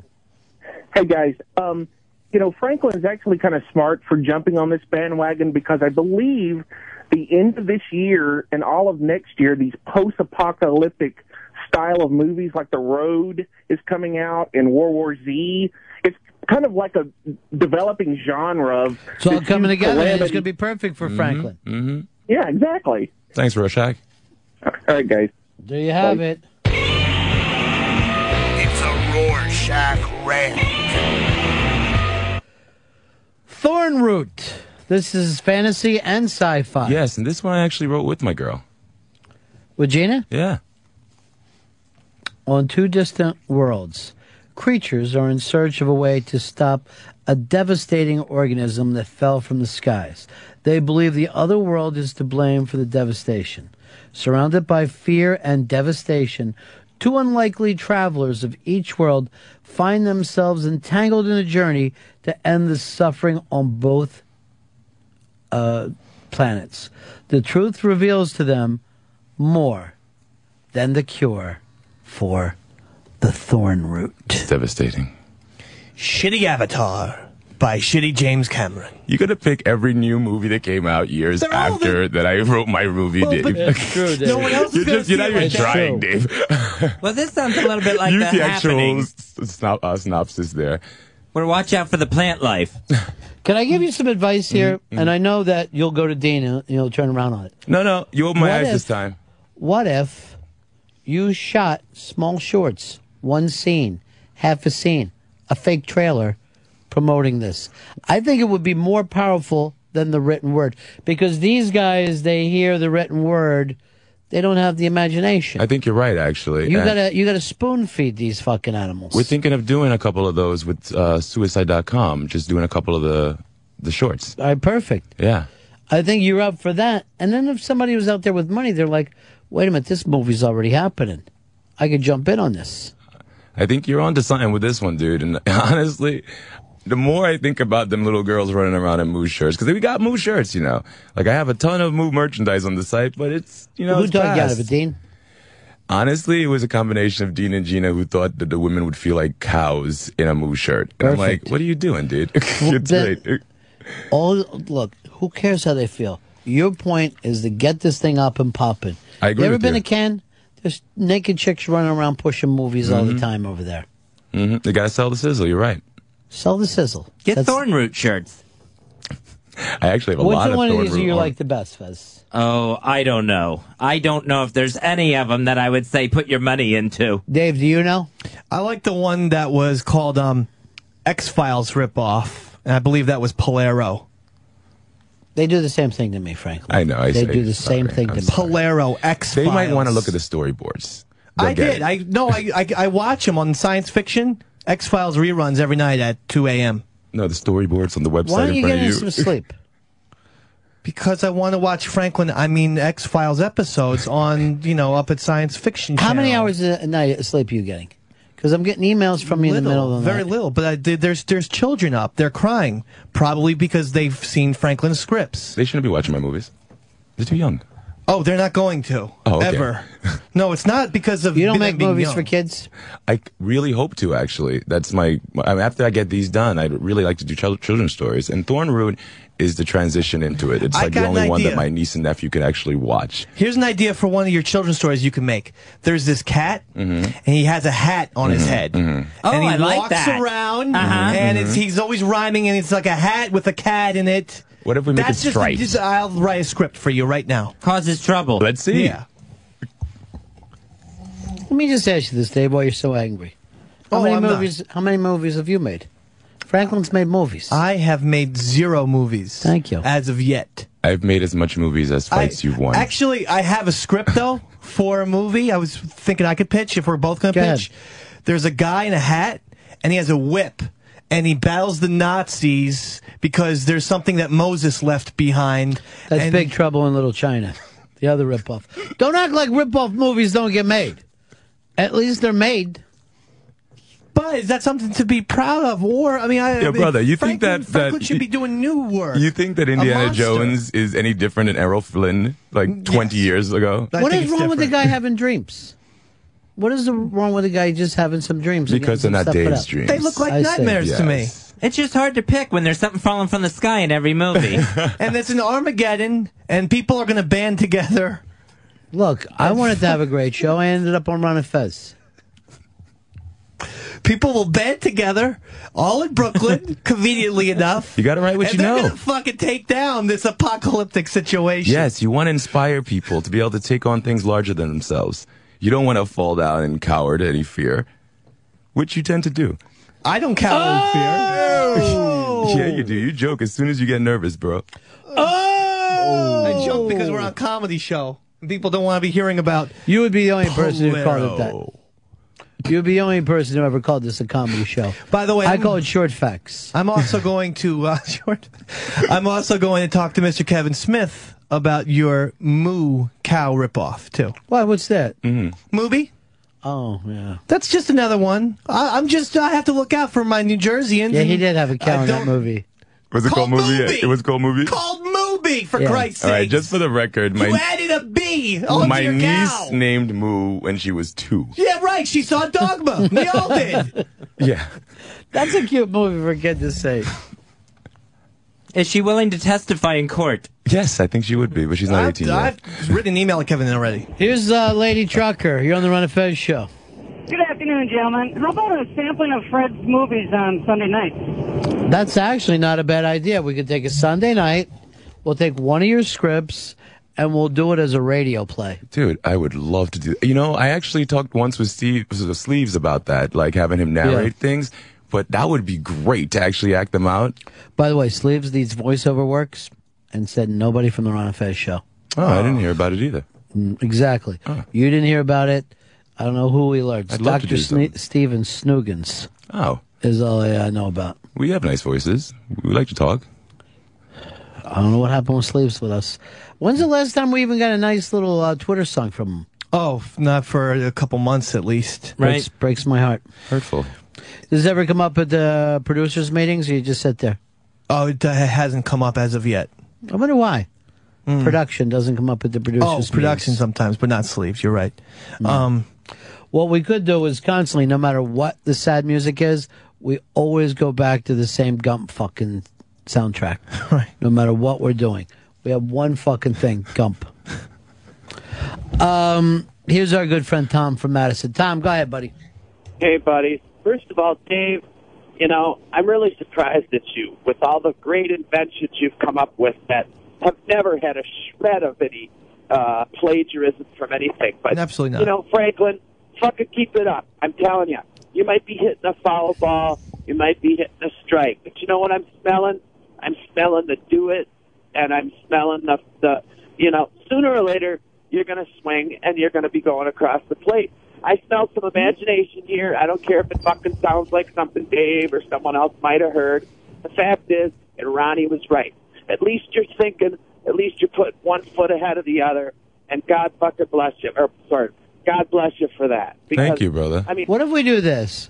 What if we claim that Balloon Boy and Balloon Dad have been watching Last Exit to Brooklyn, the controversial movie Last Exit to Brooklyn? Inspired the child to get into the balloon. Yeah, just fucking anything that that you'll take any issue at all out there and try to tie your product in with it. Honestly, I'd love to. Honestly, this, dude, I can't come here without bringing up some UFO thing. Uh, now that you bring up Balloon Boy. What's that? So, and Lily was here last week. We're watching this Balloon Boy thing, right? I stopped the TV. I'm like, what the hell is this? There's like a what, this weird round object behind the the balloon. And then a couple days ago, so I'm like, what? What is this? Looks like a UFO, you know? And like, she's like, ah, no, it's not. Whatever. We watch it, right? I see on YouTube someone put the same thing up, saying, "What is this? What is this?" And no one on the news has picked it up yet. I haven't seen it either. Let's look at it on YouTube. By the way, uh, you were getting high with uh, with Lily at the time. Oh, I, w- I would have to say no comment to that. Okay. I personally was high. Let's say that. Is anything sexually happening between you and Lily? Absolutely not. You wrote that you were cuddling. No, no, no, Has no, no. anything ever happened with you and your actress muse? No, no. We just have all a lot of love between us. I see. So it's a lot of hugging. A lot of hugging. Okay. Yeah. All right, what do of we got here? What's it we called? got the UFO with Balloon Boy. Go to Disclose TV. Yeah, I'm sitting there and I paused this thing on CNN. I'm like, I don't know what it is. So you think the UFOs got Balloon Boy to no, do this? I don't. Uh, like, actually, I don't know what the connection would be. You know, if I had to guess anything, it'd be like, well, if there's any big thing that happened in our history, you probably would see UFOs because you could actually, uh, I don't know. I mean, like if I was uh, could come back into into the time and stuff, or travel through space, I would want to come to all the human events that were big and be a tourist. You know what I mean? So this could actually end up just being hoax on top of hoax. Oh yeah, by far. In fact, from the get go, we thought it was a hoax just because it didn't look like. You a think a child could be in gecko was up there? no, from the get go. But it didn't ever look like there would be somebody in there.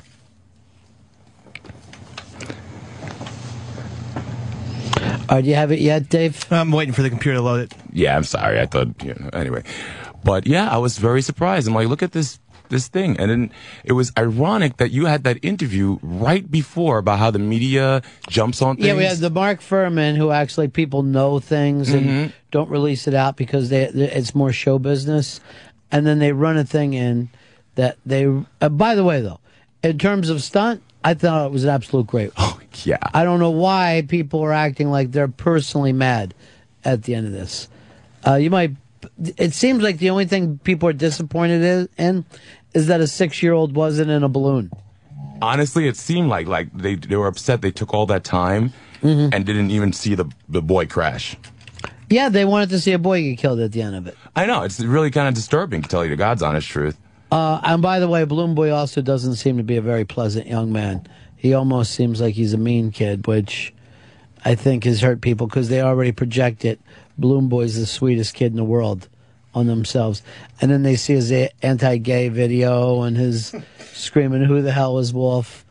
And they're just saying, well, this is not a nice young man. And they're all disappointed about it. Do they know if the parents put him up to this yet? Yeah, it looks that way. The, the charges haven't been uh, filed yet, but it looks like the parents were like, "Let's get something going for our TV show."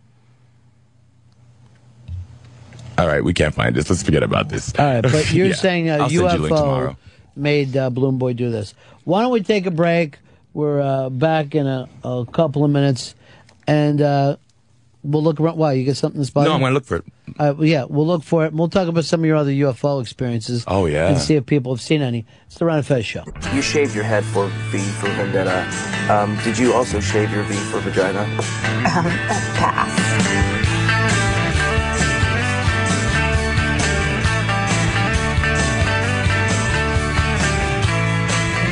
Yeah, buddy, this is the Ron and Fez show.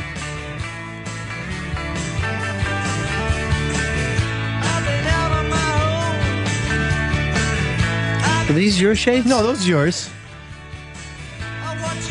Don't they look like the ones you just had on? What do you mean? what do you mean shade? Are we shade buddies?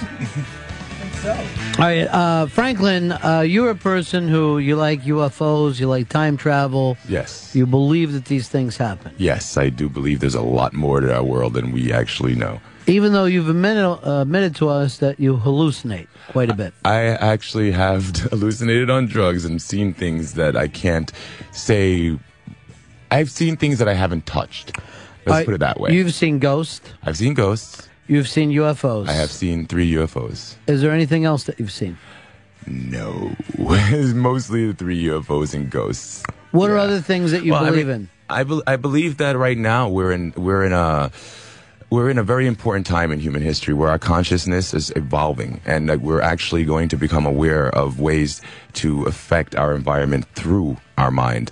There's Telekinesis. telekinesis, being telekinetic, uh, psychic abilities, um, down to the fact that there's actual scientists realizing now that your molecules, your cells, are affected by your thought process and the process and the environment that you're in.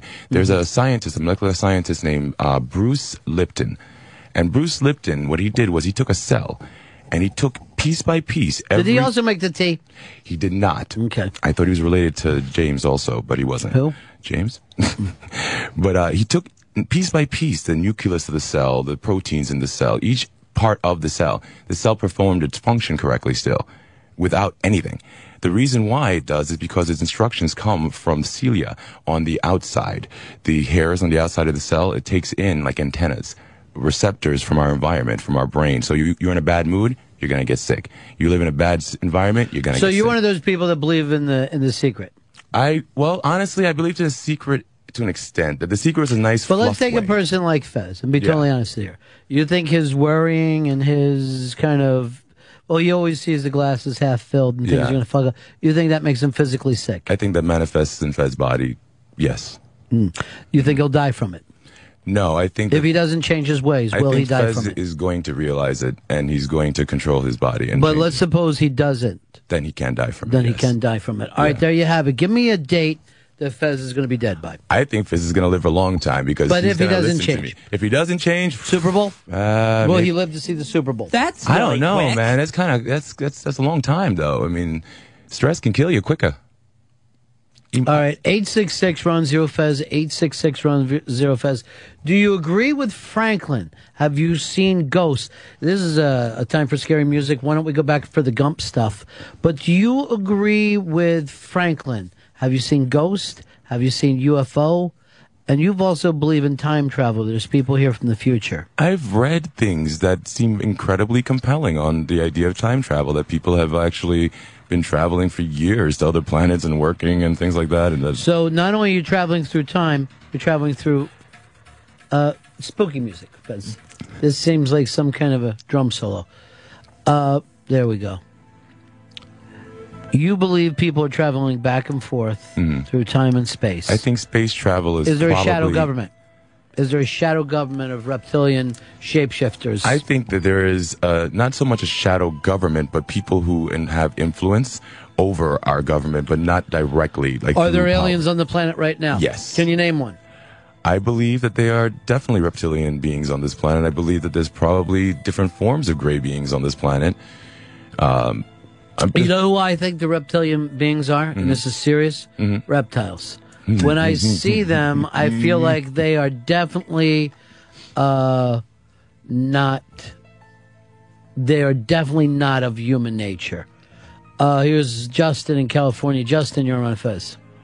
Hey, buddies. Um, I don't know about this reptilian business, but uh, back to the uh, back to what Franklin was talking about with uh, receptors in the ciliae and uh, cells reacting uh, with the brain in situations. Uh, yeah, this is actually uh, kind of common knowledge and fairly old news in the animal science community. Um, there's been probably 20 years of data reflecting uh, the stress levels in animals and how that correlates to higher incidence of sickness or poorer weight gains in a feedlot situation, and how aggressive animals uh, typically. So l- let me ask you this: Should a person have a positive attitude to stay healthy? Well, if from a scientific standpoint, uh, you know, like I say, we're bridging a gap between animals and humans. But yeah, I think absolutely. I see a higher incidence of illness and less desirable performance in the stressed or aggressive cattle than I do in the uh, ones that are easier to handle and more pleasant, I guess you could say. Is Fez bringing on his own health risk?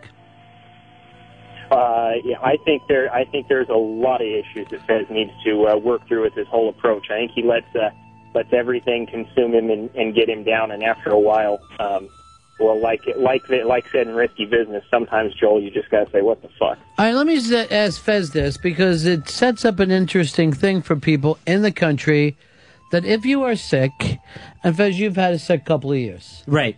How do you like hearing from someone that's your fault?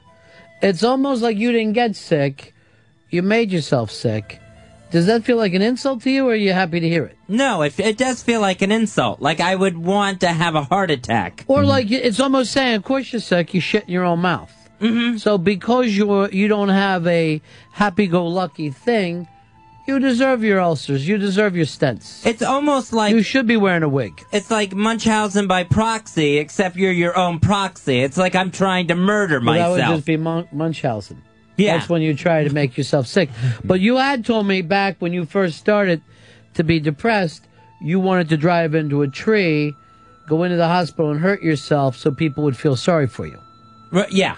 Have you kind of done that to yourself, even though unfortunately for you, you don't have the kind of friends who care?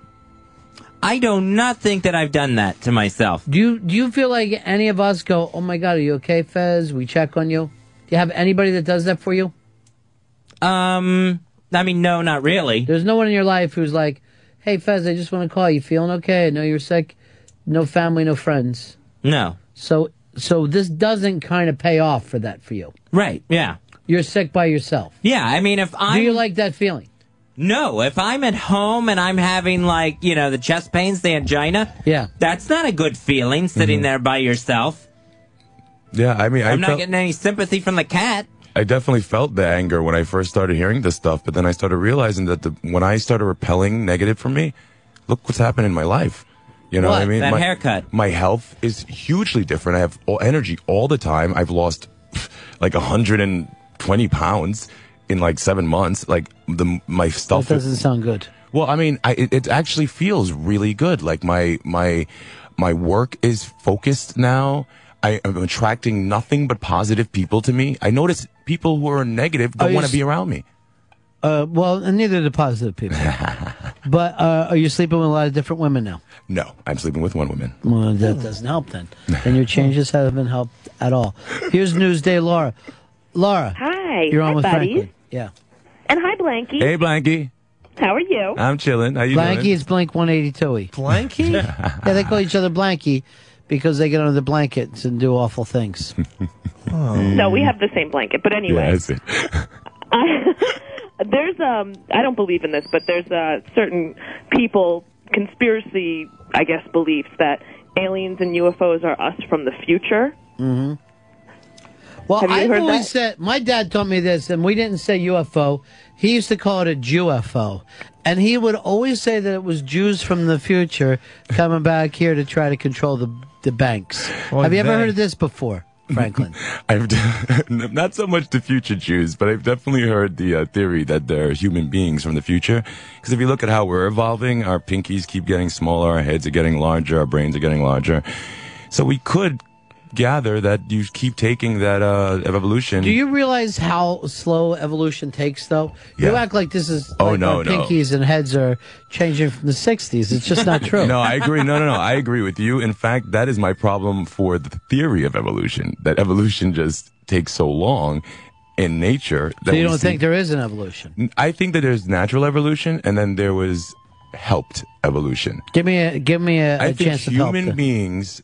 I think what happened on Galapagos is natural evolution. Mhm. I think human beings have been helped from Homo sapien to Neanderthal to Neanderthal to. Well, that's not true. They were two different strains. We were two different species. We're definitely two different species, but they're trying to say through. Uh, well, there had been they change about uh, the evolution theory consistently, but they're trying to say that we evolved from all these different animals, and yeah, now they're saying that the Neanderthals and the Homo sapiens may have lived at the same time. Yeah, but that doesn't mean that we were, you know, we didn't evolve from them. They were, uh, you know, it's like saying a wolf and a fucking, I don't know, a dog or something. Right.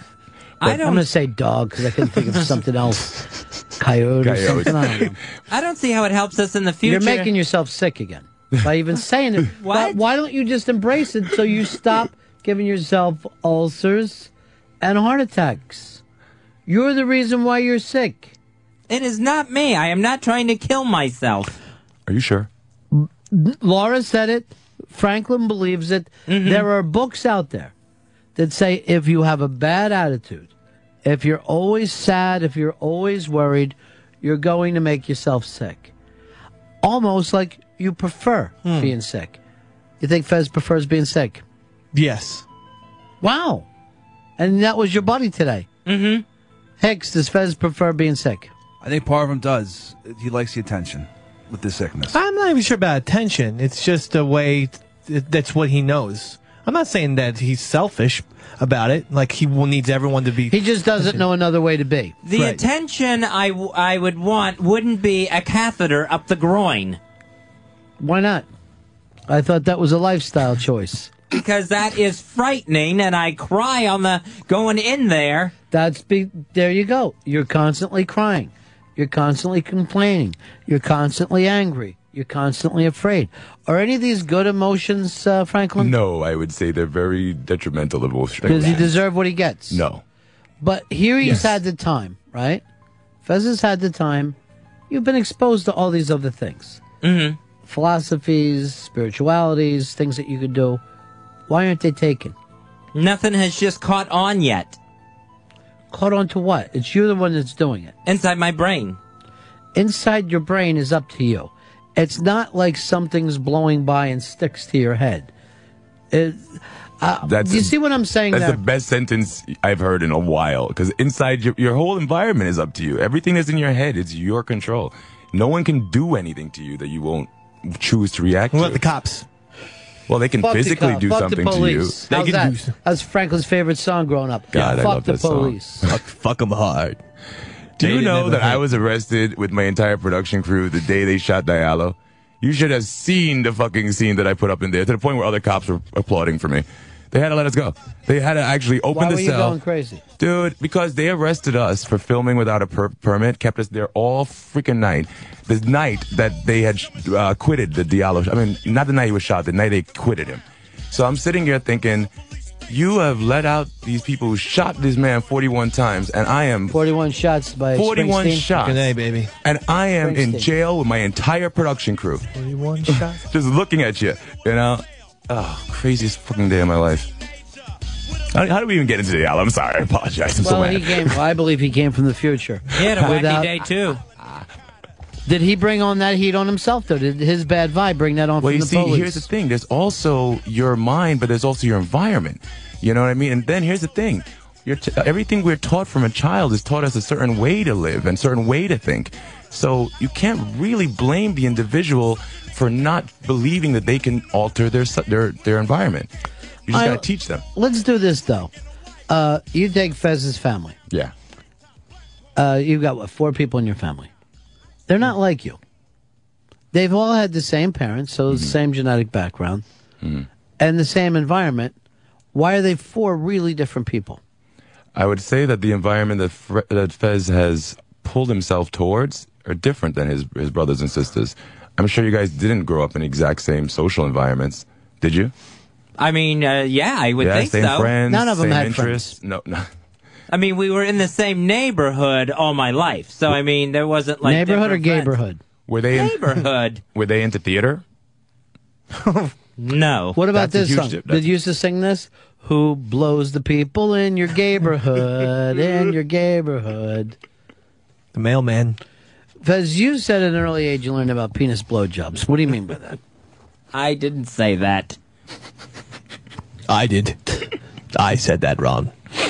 Is that Franklin? Right after we were arrested for Abdul Diallo and the travesty that went on. That's he's always fucking. with. Surrounding It's all right because all I We can think about is he's those. talking jokes about me sucking Those- dick, and he's the one tasting cum. Those In reality, shot- those people shot that man 41 times. Yeah, but Franklin had a really bad day. He wouldn't just. Why are sit you against quietly. Franklin now?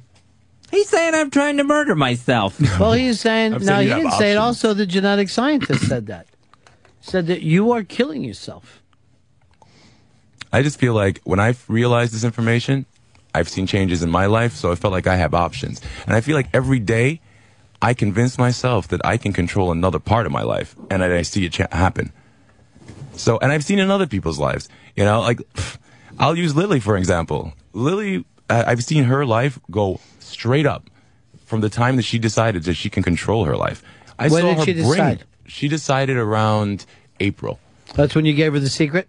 No, that's what she brought this. She actually ended up bringing the secret to me because I was going through all this stuff. And then she goes, this sounds like the secret. And I had no idea what the secret was. And then she found this Oprah clip, clip, uh, clip cause she's all Oprah crazy, you know? I know that. And, uh, so I'm watching this thing and I'm like, well, this sounds like what I'm going through in my life. Then I started to, after a while watching it, I was like, all right, well, this is a little fluff because I was kind of into more the molecular science behind it. But I think it's a great way to introduce people to the concept of controlling your own environment. The secret. It's a secret. So that's what. Now you and Lily have turned your lives around, Mm-hmm. I feel like we're in control of our lives. and you weren't before. I wasn't. I was spiraling. When you guys knew me, I was spiraling. I couldn't You were out of your control mind. this. Yeah, You daily. I was seriously sick spiraling. And you can see how focused I am these days. Mm-mm. Not at all. all right, maybe it's No, you went off on I a st- Dial- uh, Diallo tangent. I still see a spiral. actually flew. Actually, I still see a spiral. I didn't realize how much uh, anger I had sitting down there. So you're saying Lily's bringing a lot of great new men into her life? Uh, n- I'd say a lot of great new experiences, not a lot of great new men. Hmm. Yeah. So one man, but a lot of different sexual yeah. experiences. She's Let's put it that way, yeah. Is that what it is? Have you met off. this guy? No, no. But I hear a lot about him. What's he doing that's so great for her sexually? Making her smile. What is he doing that that that, that let's say Hicks can't do? He, uh, that I he fucks her in the ass, and then he comes. Is that it? In, in her No, ear, I really and he goes, know. "Here's a, here's that's really none of our business. for you That's where I would that. go with that And Hicks one. can't do that. He comes in her ear and says, "Here's a little ear pudding for you, darling." Yeah, that's not gonna get them hot, Dave. Don't Here it work, is, Dave. darling. Ear pudding, don't do it. They don't like germs like that. I'm really uncomfortable with two grown men fucking just sitting here whispering to each other. Tell me about the UFOs that you saw. Oh, they, they man. warn you about Fez's All right. problems. The first one I got, I'm going to tell you honestly, the first one, I was coming home from Limelight. I was working out there back then. So I was definitely in altered states. All right. But I definitely saw this, but I want to be honest about when I'm not sober. I, at the bus stop at like four o'clock in the morning, and I see this big blue ball just fly across Coney Island Avenue and, and Foster Avenue, just fly. And then I'm thinking, oh, it's a freaking shooting star. And it changed direction. It's like, oh, all right, I won't tell anybody about this. So I never told anyone about this for years. Then on, this is a little odd because people get angry when I say this, but on the morning hours uh, before September 11th, Dean and I were coming back from Manhattan and we stopped on Ocean Parkway. And uh, we were hanging out there, just talking about life. Just nothing. We had no idea what was going to happen. Just you know? touching each other. Yeah, well, you know, we had no idea what was going to happen the next day. So like we're just talking, Mhm. and I'm And getting touching distracting, Nice. and I feel all this electricity on me, right? You know, from maybe from Dean, but I feel all this electricity on me, and I'm like, whoa! And I'm getting, he's like, yo, why are you so distracted? You know, and I look up, and we see a cone-shaped object on fire and uh, fire in the sky, but on fire that was specifically green and pink, pink and green fire. So I'm assuming it's some kind of chemical, and it was just flying through the sky, burning, and then it exploded into seven pieces and started falling to the floor. And I would have thought it was just me and Dean being crazy until I saw people walking their dogs, stopping, looking in the air. And then we come home, and immediately, uh, I think it was John Roland on Fox 5 News is uh, reporting, was about to report uh, the story. They put a hand into the thing, give him a paper, and they say a Russian uh, rocket it was uh, seen over the East Coast. Now I go to bed, and I get called back at 8 o'clock with Dean telling me turn on the, any channel. And obviously, we know the rest of the history. You think day. that the two things were connected? I can't help but believe they're connected. It's just too ironic for me, you know? Like, You've never believed in the the 9/11 being just terrorist. No. It's something else. What what happened on that day? I think there's too much scientific evidence that there were the same exact materials found in 9/11 in the in the bu- building that were used in demolition. The same exact materials. I I wish I could remember the name of this. The same thing that they used to to to flash cut the iron and to make all the molten lava. I mean the molten iron happen. Now, the, any of the investigators from the New York Fire Department agree with you? Yes. Okay. M- eh, m- in fact, majority of the of, of firefighters. This is the first I'm hearing about There are tons of information. There's actual. I've seen it on actual Fox News finally, where they finally start talking about all these little pellets. I cannot remember the name. If anyone in the audience knows the name of this material, cannot have happened naturally. So you believe that the Russians were behind this? I believe that it was rockets? a demolition a demolition job. I don't know who was behind it. Now, but it was what about the job. fact that we saw uh, planes flying? we saw them, but we've never in the history of man seen a building go down of that size from fire. And we know, and Well, they scientists. gave they gave the explanation how they said the thing melted and the building was always supposed to fall that way. yeah, You don't believe them? no, because of they, Lying. because of the fact that they found. I, I believe that that day, Who was behind the 9/11 attacks? I wouldn't know.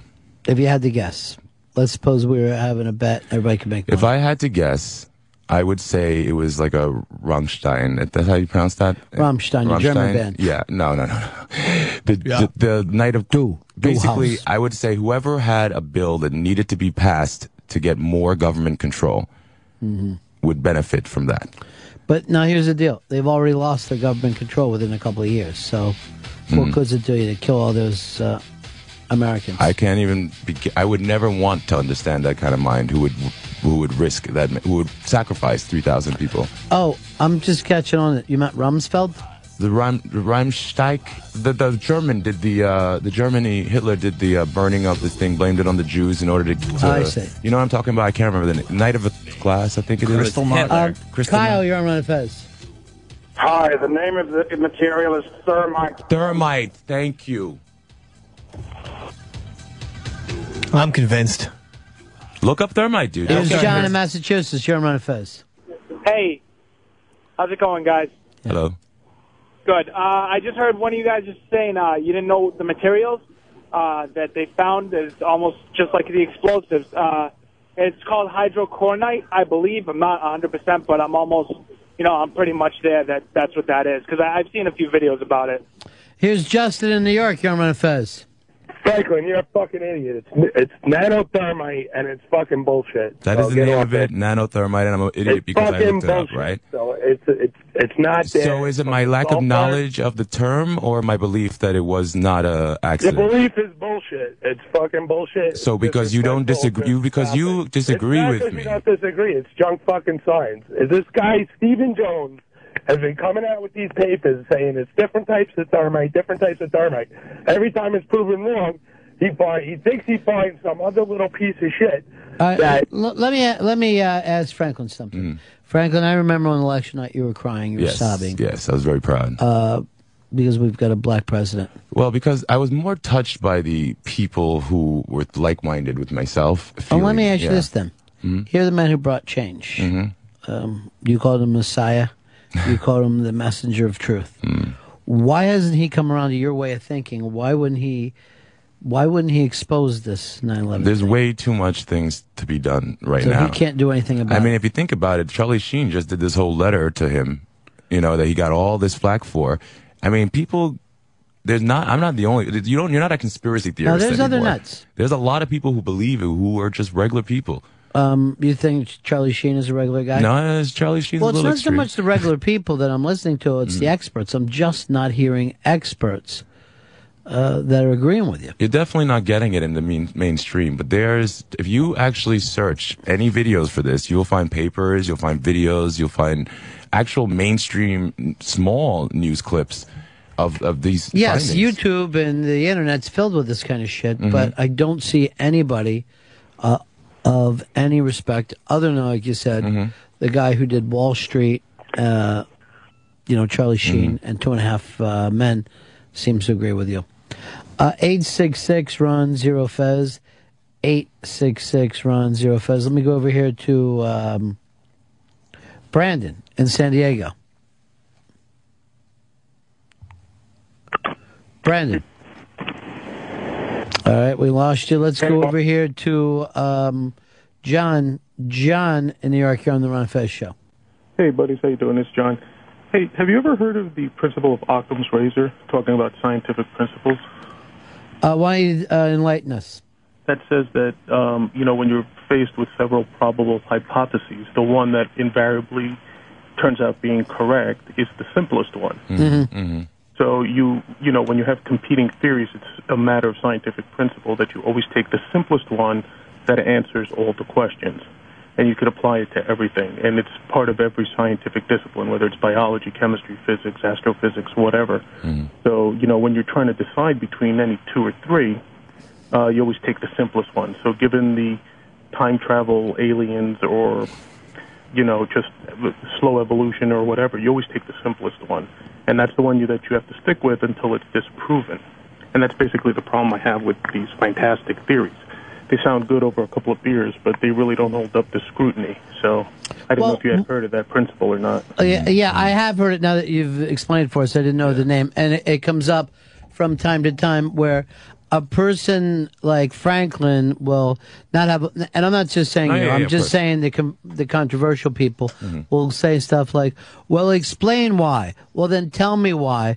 Where they put the br- the burden of proof on the person with a more simplistic answer, which is, um, you know, a dozen fucking lunatics grabbed some planes, crashed them. You know what I think? I think that, that there's such pe- so many people who have such a they're not satisfied with the answer with something this great. we should really satisfy their answers. If people believe Their their answers have been satisfied, but, But- they're not satisfied. because In other they're words, bringing up real questions. if if you know, uh, it's almost like saying you don't know all the laws of gravity, right? Right, right. But they are there. Right. So if you walked around going, but what about a balloon? Right, right. What about a feather? All those laws would be there just because I couldn't necessarily tell you why uh, a leaf takes, you Mhm, know, blows mhm. or whatever. Doesn't mean that the laws aren't done They by more exist, intelligent right. people. The all the work that's been done on 9/11 is there Right. and it's people like yourself and again i'm not blaming you but you're but you're not getting your information from from the people who've done the actual work. Well, you haven't taken this step by step with the stuff that's already out there. I will agree on the fact that I have not investigated. In fact, most knowledge, scientific or not, you got to take on faith. well n- no but you've said this. Mm-hmm. No building in the history of the world has ever fallen that way. Mm-hmm. Not true. You just don't Oh, know. I've heard that. I've- yes you've heard that but not by a fucking no you haven't heard it from architects you've heard it from people on the online conspiracy things True. uh, I've seen it on TV where where they've explained, Hmm. physicists explain, yes, this is how it will fall, and you would hear that time and time again until you hear one guy on fucking YouTube say this has never happened before, and then the conspiracy friends of mine, and I don't fucking hate people, I understand how they get it, Hmm. but they're the ones that will repeat this. Here's Dave. Dave, you're on Ron Fez. Hey, what's going on, buddies? Yeah. Uh, firefighters commonly like say don't trust trusses only because of what they do is they take I beams and they make them out of smaller, less material, but they hold up the same uh, weight. So when the planes hit, they blew off all the fireproofing on the trusses of the floors above the uh, the floors that it hit on. And then with um, the jet fuel, jet fuel burns at what like 1400 degrees, something like that, and steel melts at 3500 degrees. But steel deforms at 1000 degrees, causing it to lose all its structural credibility. And the reason the World Trade Center collapsed straight down is because all of the main load-bearing structure is located around the center where all of the elevator shafts were. It was one of the first buildings ever built that way, where all of the load would be put into the center, and then the walls and the outside were just merely for shear. Uh, So, like, I, I know kind of- That is what I fully believed at first. but uh, but why would it change when one is fact and the other is Well, just? because I've seen it's not fun. Actual, and I know you don't believe that I've seen this, but I've seen actual engineers and architects who, bel who want an investigation reopened. It's not just people like me on YouTube saying, "Hey, believe this." My point is that the actual educated people who do this industry who does not do not believe that this happened this way, and until those people can be discredited. I can't comfortably say that this was just an act of terrorism. Here is uh, Fred Brooklyn. You're on Ron and Fez. Hey, what's up, Ronnie? I don't agree with Franklin whatsoever in, in what happened here. It seems like you do. But, it, but it's a great fucking story. You want to get the attention out? This this is the kind of movie you fucking put out there. If this is what you believe, you film in a fucking room how you think people plotted and, and, and wired that building in advance. You don't even have to show the building coming down. Just the theory of what you think happened, and I'd go see it. Fuck all this writing plans and shit. You got it right there in your head. Be yourself. Throw it out there, and you know what? You'll Were they here early? You'll get the criticism that you want. You'll get the the uh, the notoriety that you want. Also, my friend, you're, you're throwing it out there. I, I never knew you believed in this. I would have told you that long ago. All right, thanks, Fred. Uh, he wants that to be your next movie. Uh, you got to run off and make some calls, Yeah, I'll be right Franklin. back. All right, go ahead. I will give Franklin this. The guy will take an extreme opinion, and it's something I do admire because I run into so many wishy-washy people that just they just let everything slide off them. They don't want this. Franklin will take the full heat. If there's anything, if you say uh, there's anything in the world that exists, he would rather have it be a purple dragon. He loves the idea fucking uh, of every outside the fucking a Loch Ness monster. Yes, Bigfoot. Yes, ghost. Uh huh. Vampire. Definitely. Zombies. I think there are some. If you come up with any nutty, what I would used to call pot talk, fucking thought, Franklin will have each and every one of them. Um, Dave and Mass, you're on Ron Fez. Yeah, I just wanted to ask Franklin. I know he's not there, but if I found news clips on YouTube that said Franklin's gay, would that make it a fact if there was a bunch of them? Franklin is obviously gay. Um, Lily knows it, but can't say it to him. Lily is, I think, out of all Franklin's friends that we know, Lily's the only one left. Uh, what happened with Franklin's friends over the years, Dave? They just seem to disappear on him. I don't know if they get annoyed by him and by the paranoid talk, or uh, the weight loss could be a turnoff as well. The weight loss. I mean, he can't- says he didn't do it on purpose. It seems like you know, kind of an AIDSy type of thing. I hope not. And I mean, he obviously he is quite gay. But I don't want him to be AIDSy. No, I mean, but they have medicines for that now. Do they? What yeah. is- what is it? Fucking Advil? It's some kind of Magic Johnson uh, sponsored medicine. Thermite. If I was them, I'd have a picture of Magic Johnson on every single uh, one of these. Uh, Ryan in North Carolina, you're on Fez. Hey, Ron and Fez. Uh, according to the NIST, if you go over to their website, they actually had the reports that they made after looking at the towers and seeing why they fell. They determined that they didn't even want to test any kind of explosives because that wasn't even in their possibility that could happen or not. Uh, my whole thing is I don't care about conspiracy theories. I want a complete investigation, you know, of things that happen. Ryan, Uh, are you telling me? Hold on. Before you, you know, have any of your your theories about the federal government and shadow governments and all these things about power, are you telling me that the New York Fire Department, who lost so many of their brothers, would have let this fucking happen in a second without reporting? That to me is the biggest insanity of all. Anytime that you want to get, well, there's powerful people who want to do awful things. I'm going to fucking agree 100%. I'll disagree with that. You know, major companies, churches, religions, super rich people want to hide stuff from the rest of us. Yeah, I'm going to believe because I believe that, you know, uh, greed and, and power or something that, um, you know, people want to hold on to and do anything for.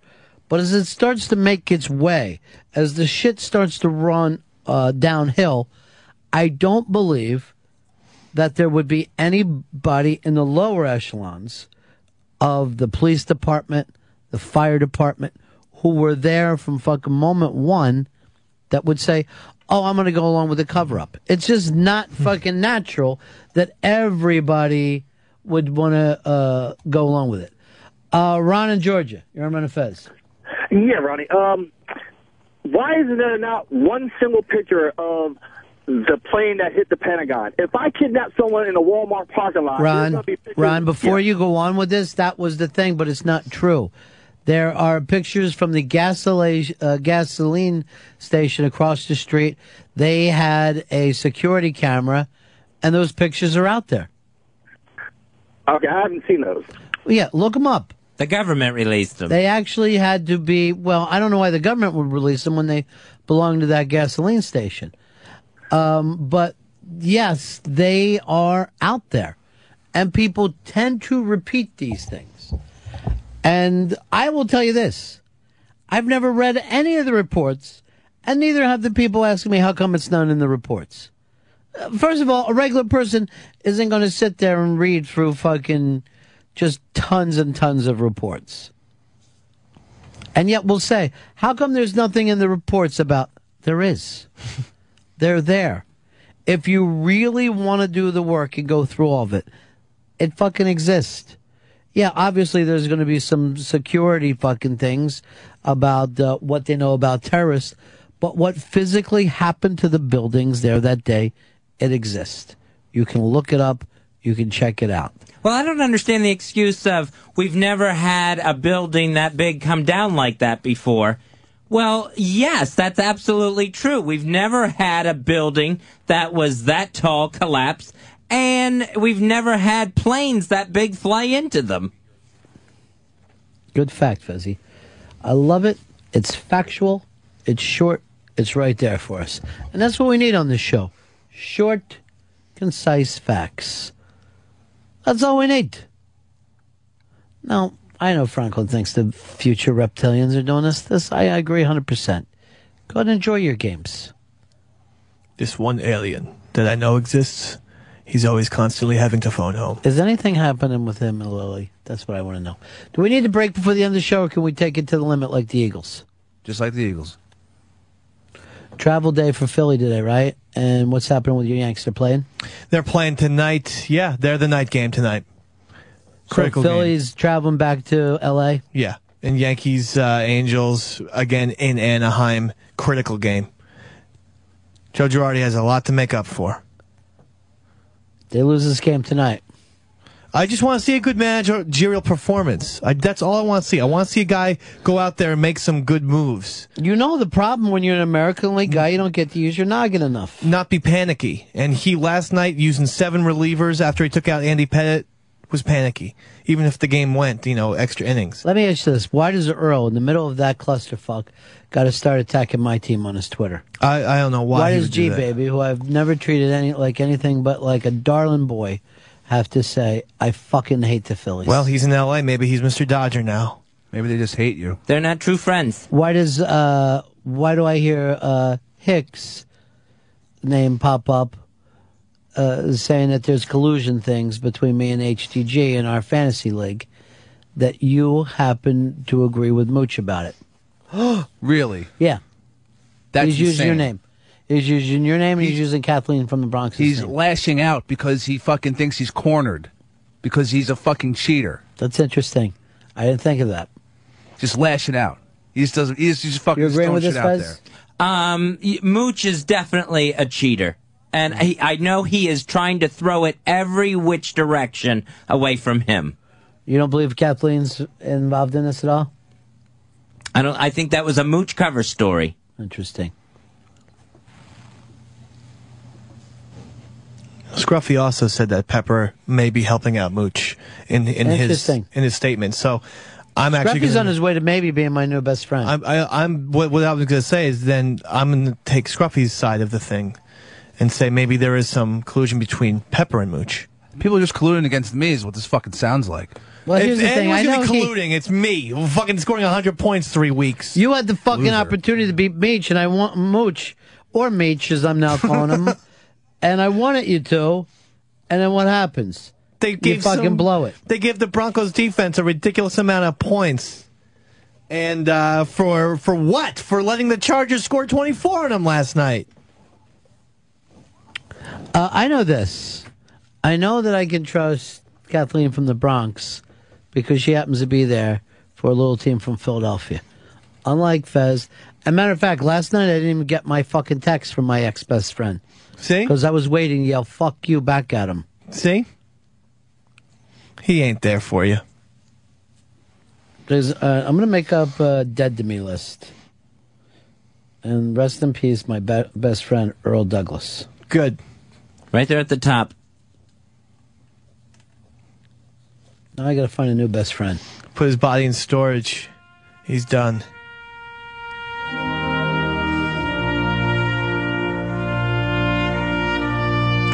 How I used to love Earl. You know my nickname for him, right? For years? What was that? What? again? Earl. Oh, yeah, yeah. I just I do Earl. remember that, actually. I remember one time you go, hey, Earl. And I was like, that's his nickname. I don't think we're going to see our $2,010 back. I'm going to tell you the truth. It was 2008. I fucking stiffed him two bucks. and I'm not even making that up. Because I know. Why throw the whole 10 in there when I know he was going to be just so excited about the 2000? Where are you taking this out? For some kind of a big night out, Fez? Whoa. Not us. It's going to be the new friends. Oh, okay. You're not going. Well, maybe you could. I'm f- I, I got into an argument with the Brooklyn Blowhard about my love for Von Hayes. Come on. I ain't no one of these. You know, I have a Are you Yankee. thinking about a fantastic night to take us out to? I would love to take the new friends out. Since I watched the other night, I'm now thinking Russian. I One Really? of those block, blocks of ice with vodka in it. Oh. That was on that board to death? Yeah. We don't have to go out to Brighton Beach like fucking Russian animals. I got a place in the Lower East Side. I want to keep it quiet. Uh, can you get a date, Fez? Yeah, I'll put something together. As soon as we have the new friends No, list. I mean, could you personally get a date? oh, that I don't know about. Uh, maybe I'll find. Maybe it'll also be a blind date for you. Russian food and blind dates. Exciting. Sounds good, Dogsy. Um, well, look who it is, my ex best friend. Hey, ex best friend. Uh, Wait, ex best friend? what? What happened? Because I saw your Twitters last night of you fucking running down the Phillies and their uh, lack of relieving in a game that the Phillies weren't even playing against you. Well, I I was just getting on the Philly fans who were knocking my beloved Yankees, and I said, hey, in a matchup, I like. Don't fucking drag the Phils into it. What friends are you talking with online? Take them, uh, stop from uh, following you. And I read all these mean things that you write, Earl. And then later, I don't get my uh, my late night thing until well twelve thirty seven is when he sent me the Fighting Phils. hey, whoa, wait a minute! I sent that right after the game ended. I got it at twelve thirty seven, and I normally get that immediately from you, and then I could write back. So I'm like, that prick, he's he's really so mad that the Yankees lost. He's taking it out on the Phils. Well, I, I was upset that the Yankees lost. Temporary setback. I still, I agree, but I'm. You you said in five. Unlike Dave, you said in five. Dave is off the bandwagon. I'm off the Girardi Well, he, well, D- well, Dave's just a frequent flyer of the jumping off the bandwagon. He jumps at the drop of a hat. Absolutely not. I, I, did you see how Joe Girardi managed that baseball game? You can honestly tell me he is. Dave, you drunk text me the on Friday night if they lose this game, which they were winning, by the way. That's true. Don't do you fucking t- drunk text during the show? No, no, no, no, no. At uh, on Friday night, Hmm, the extra inning game. All right. Friday the show. I wasn't drinking. Friday night, he just said, if they lose this game, it's your fault. And I'm like, Dave, number one, they're winning, and you're the one that's doubting the team. So you're doubting Thomas Dave. Hold on, I'm just got this. Phils still have one more game at home Wednesday, and then go to L.A. for what? The final two? It's a two-three-two series. Baseball usually is two-two-two-one. Oh, it's two three two. On, Wow, I don't like that. I guess they changed it up. I don't like that. Yeah, two. That's well, no, that's good for your team. Well, you gotta. That means that you've got to fucking. If you don't win at home, you gotta win there. You know what I mean? I like to bring it back for the last game, no matter what happens. Yeah. So the home field. Well, you didn't home have field home advantage. field though with with with uh, the the, uh, the the men in blue. All right, then that's why it's two three two. Fucking pay attention the way it's set up.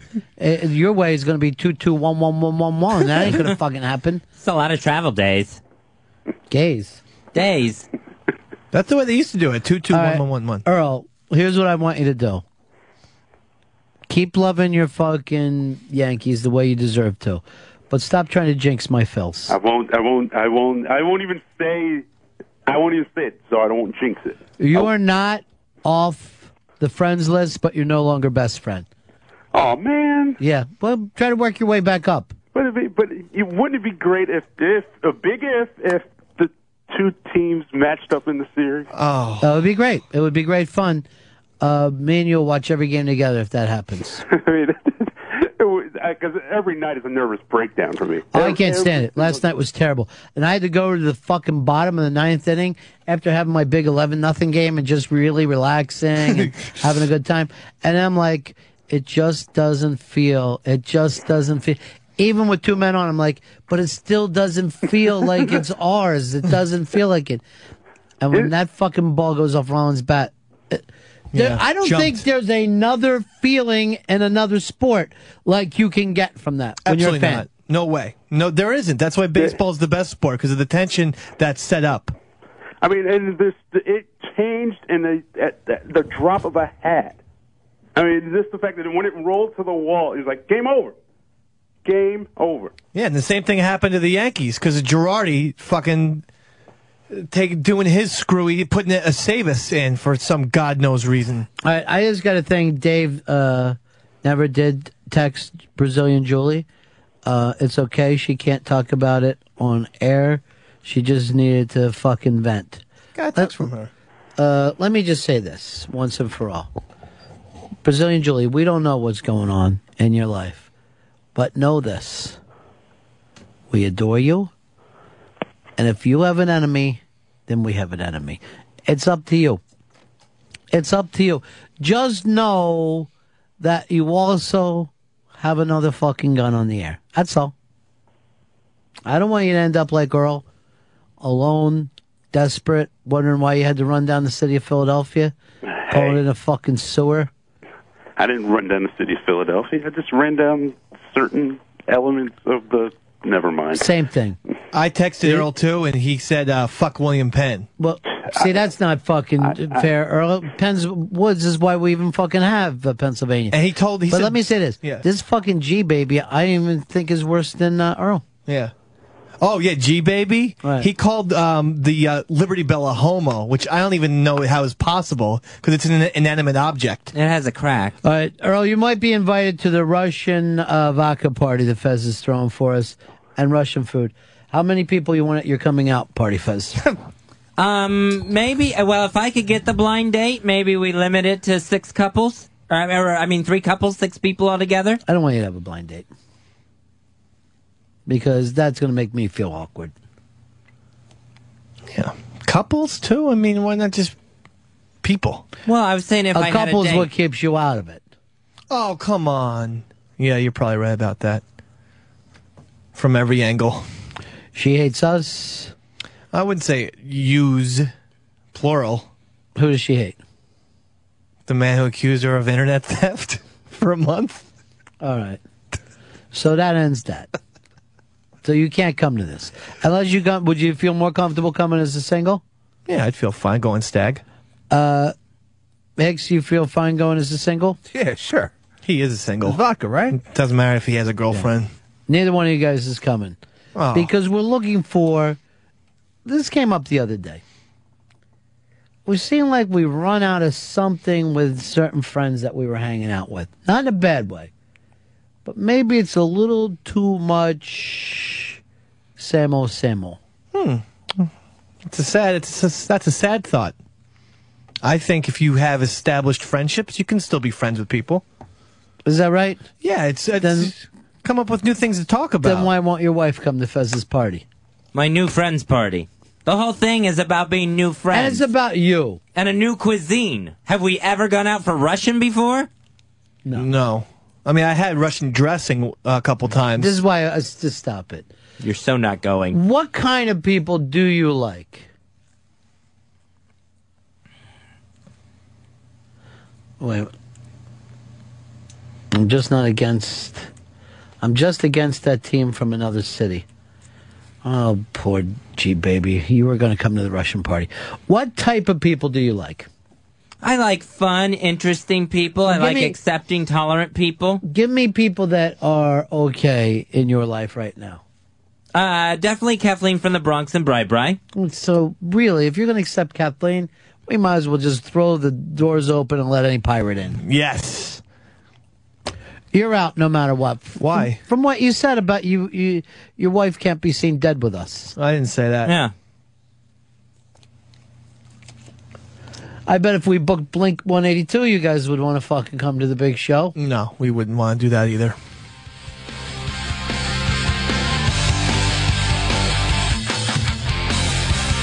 You know, I haven't seen Kathleen since the uh, last March.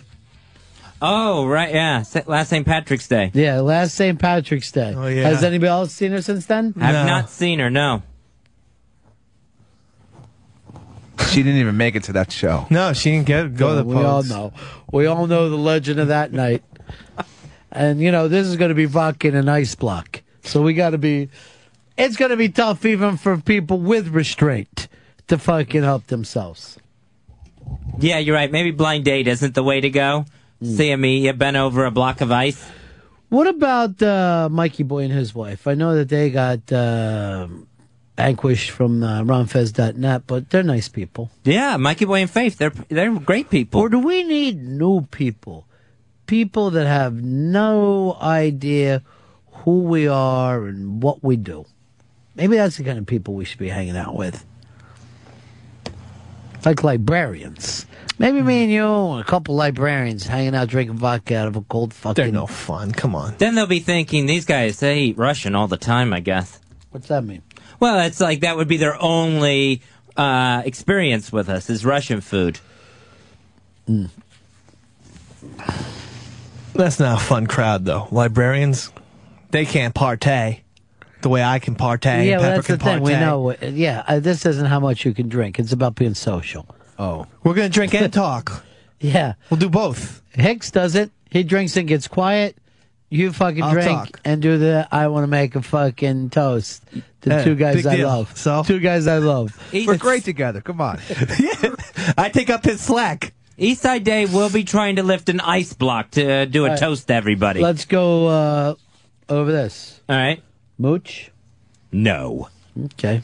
No. Anybody vote for Mooch? Americans only. Not after Scruffy's speech. Maybe young Scruffy. Maybe we bring some young blood into this. come on. And it's just like the trading places thing, where pheasant. Suddenly it's a whole new deal. One dollar, Ronnie. One dollar. When we put Scruffy back where he belongs. By the way, I caught on the fucking on demand the other night, uh, the Golden Child with Eddie Murphy. Mm-hmm. I did not remember how goddamn awful every part of that movie was. Unfunny, bad effects. It, it was almost written by Franklin. That's how crazy it was. Did they have an Armageddon scene where people banded together in Brooklyn? Why don't you like Franklin better? What about Franklin and his wife? I guess. I mean, is he going to be talking there at dinner? Absolutely. I'll be talking about George Plimpton and Norman Mailer and our experience in Zaire 1973. So Holly. many of his movie ideas had satellites going uh, evil and falling out of the sky. I took it as a slap at Sirius XM satellite radio. It took you a while to come up with that joke, though, didn't you? That happened fucking an hour and 15 minutes ago. We'll have a good time. What about Dean and his wife, Joey? Maybe they would like to come out with I don't do drugs, so I don't know how much we're going to have in common. You really think it's just all about drugs with them? The stories we've heard about Dean today sounds like it's a nonstop pot party. And bass. I don't even think it was his pot. I didn't know he was still basing. That's fucking surprising. I don't know where this whole thing's going anymore. But so far, the idea's there. New friends party at a Russian restaurant. It's like detente. Well, we're going to be singing Jew songs there, too. Maybe we should invite some Jews. Make us feel a little more comfortable. Oh, they're going to be pro Jew songs. Yeah. Oh, okay. Not the kind you grew up singing with your fucking Third Reich family. I've been told that you've been bold with Harry, Mark, and John. This is about it for us tonight. Dave, despite everything you and Earl said about my team, I'm wishing you best of luck tonight. Thank you very much. And I'll say this. Classy. I'm glad to have a night off from it. Yeah, you need I'll be it. watching your game all the way through, and I actually am pulling for you guys. Because I told you before, win or lose, the big thrill is beating the Yankees in Yeah. the World Series. That's the only thing. That'll make these guys legends if they could do it. So I think you'd rather get the, the fucking Yankees to show up. Then you got to hope for a win. But, having said that, this ain't guaranteed for you right now. No, it's not. The team has not been dominating this series. And I think our skipper has made too many questionable maneuvers. I love our team, though. I love Alex Rodriguez, and I was on his side for the last three years. Because I'm going to put together your coming out party. Uh huh. 200 people is on the list. Right Oh, now. 200 people? Open Yes. bar? Open bar? Yeah, open bar. Well, we're passing around a block of fucking tab- vodka. But you, it's not going to be a work-related party. Okay. There's only two people from work invited. Right, who are they? Uh, Scott and Mel. Oh. So when that is... Nice. And that's just to, you know, grease the wheels a little bit, make things happen. All right. That's it for us. We're out of here. Need anything to plug anything, cuz? Just want to remind people there is a party coming up this Saturday. Uncle Inky's throwing a birthday party for the beautiful Bonnie in Boston. If you're in that area, it's at Durty Nelly's on Blackstone Street in Haymarket. Love those folks. Anything to plug, Dave? Baseball night on 176. Coverage starts at 7:30. Hicks, anything? Nope. Oh, and I wanted to tell everybody. Uh, that's the end of my show. Donk. Thank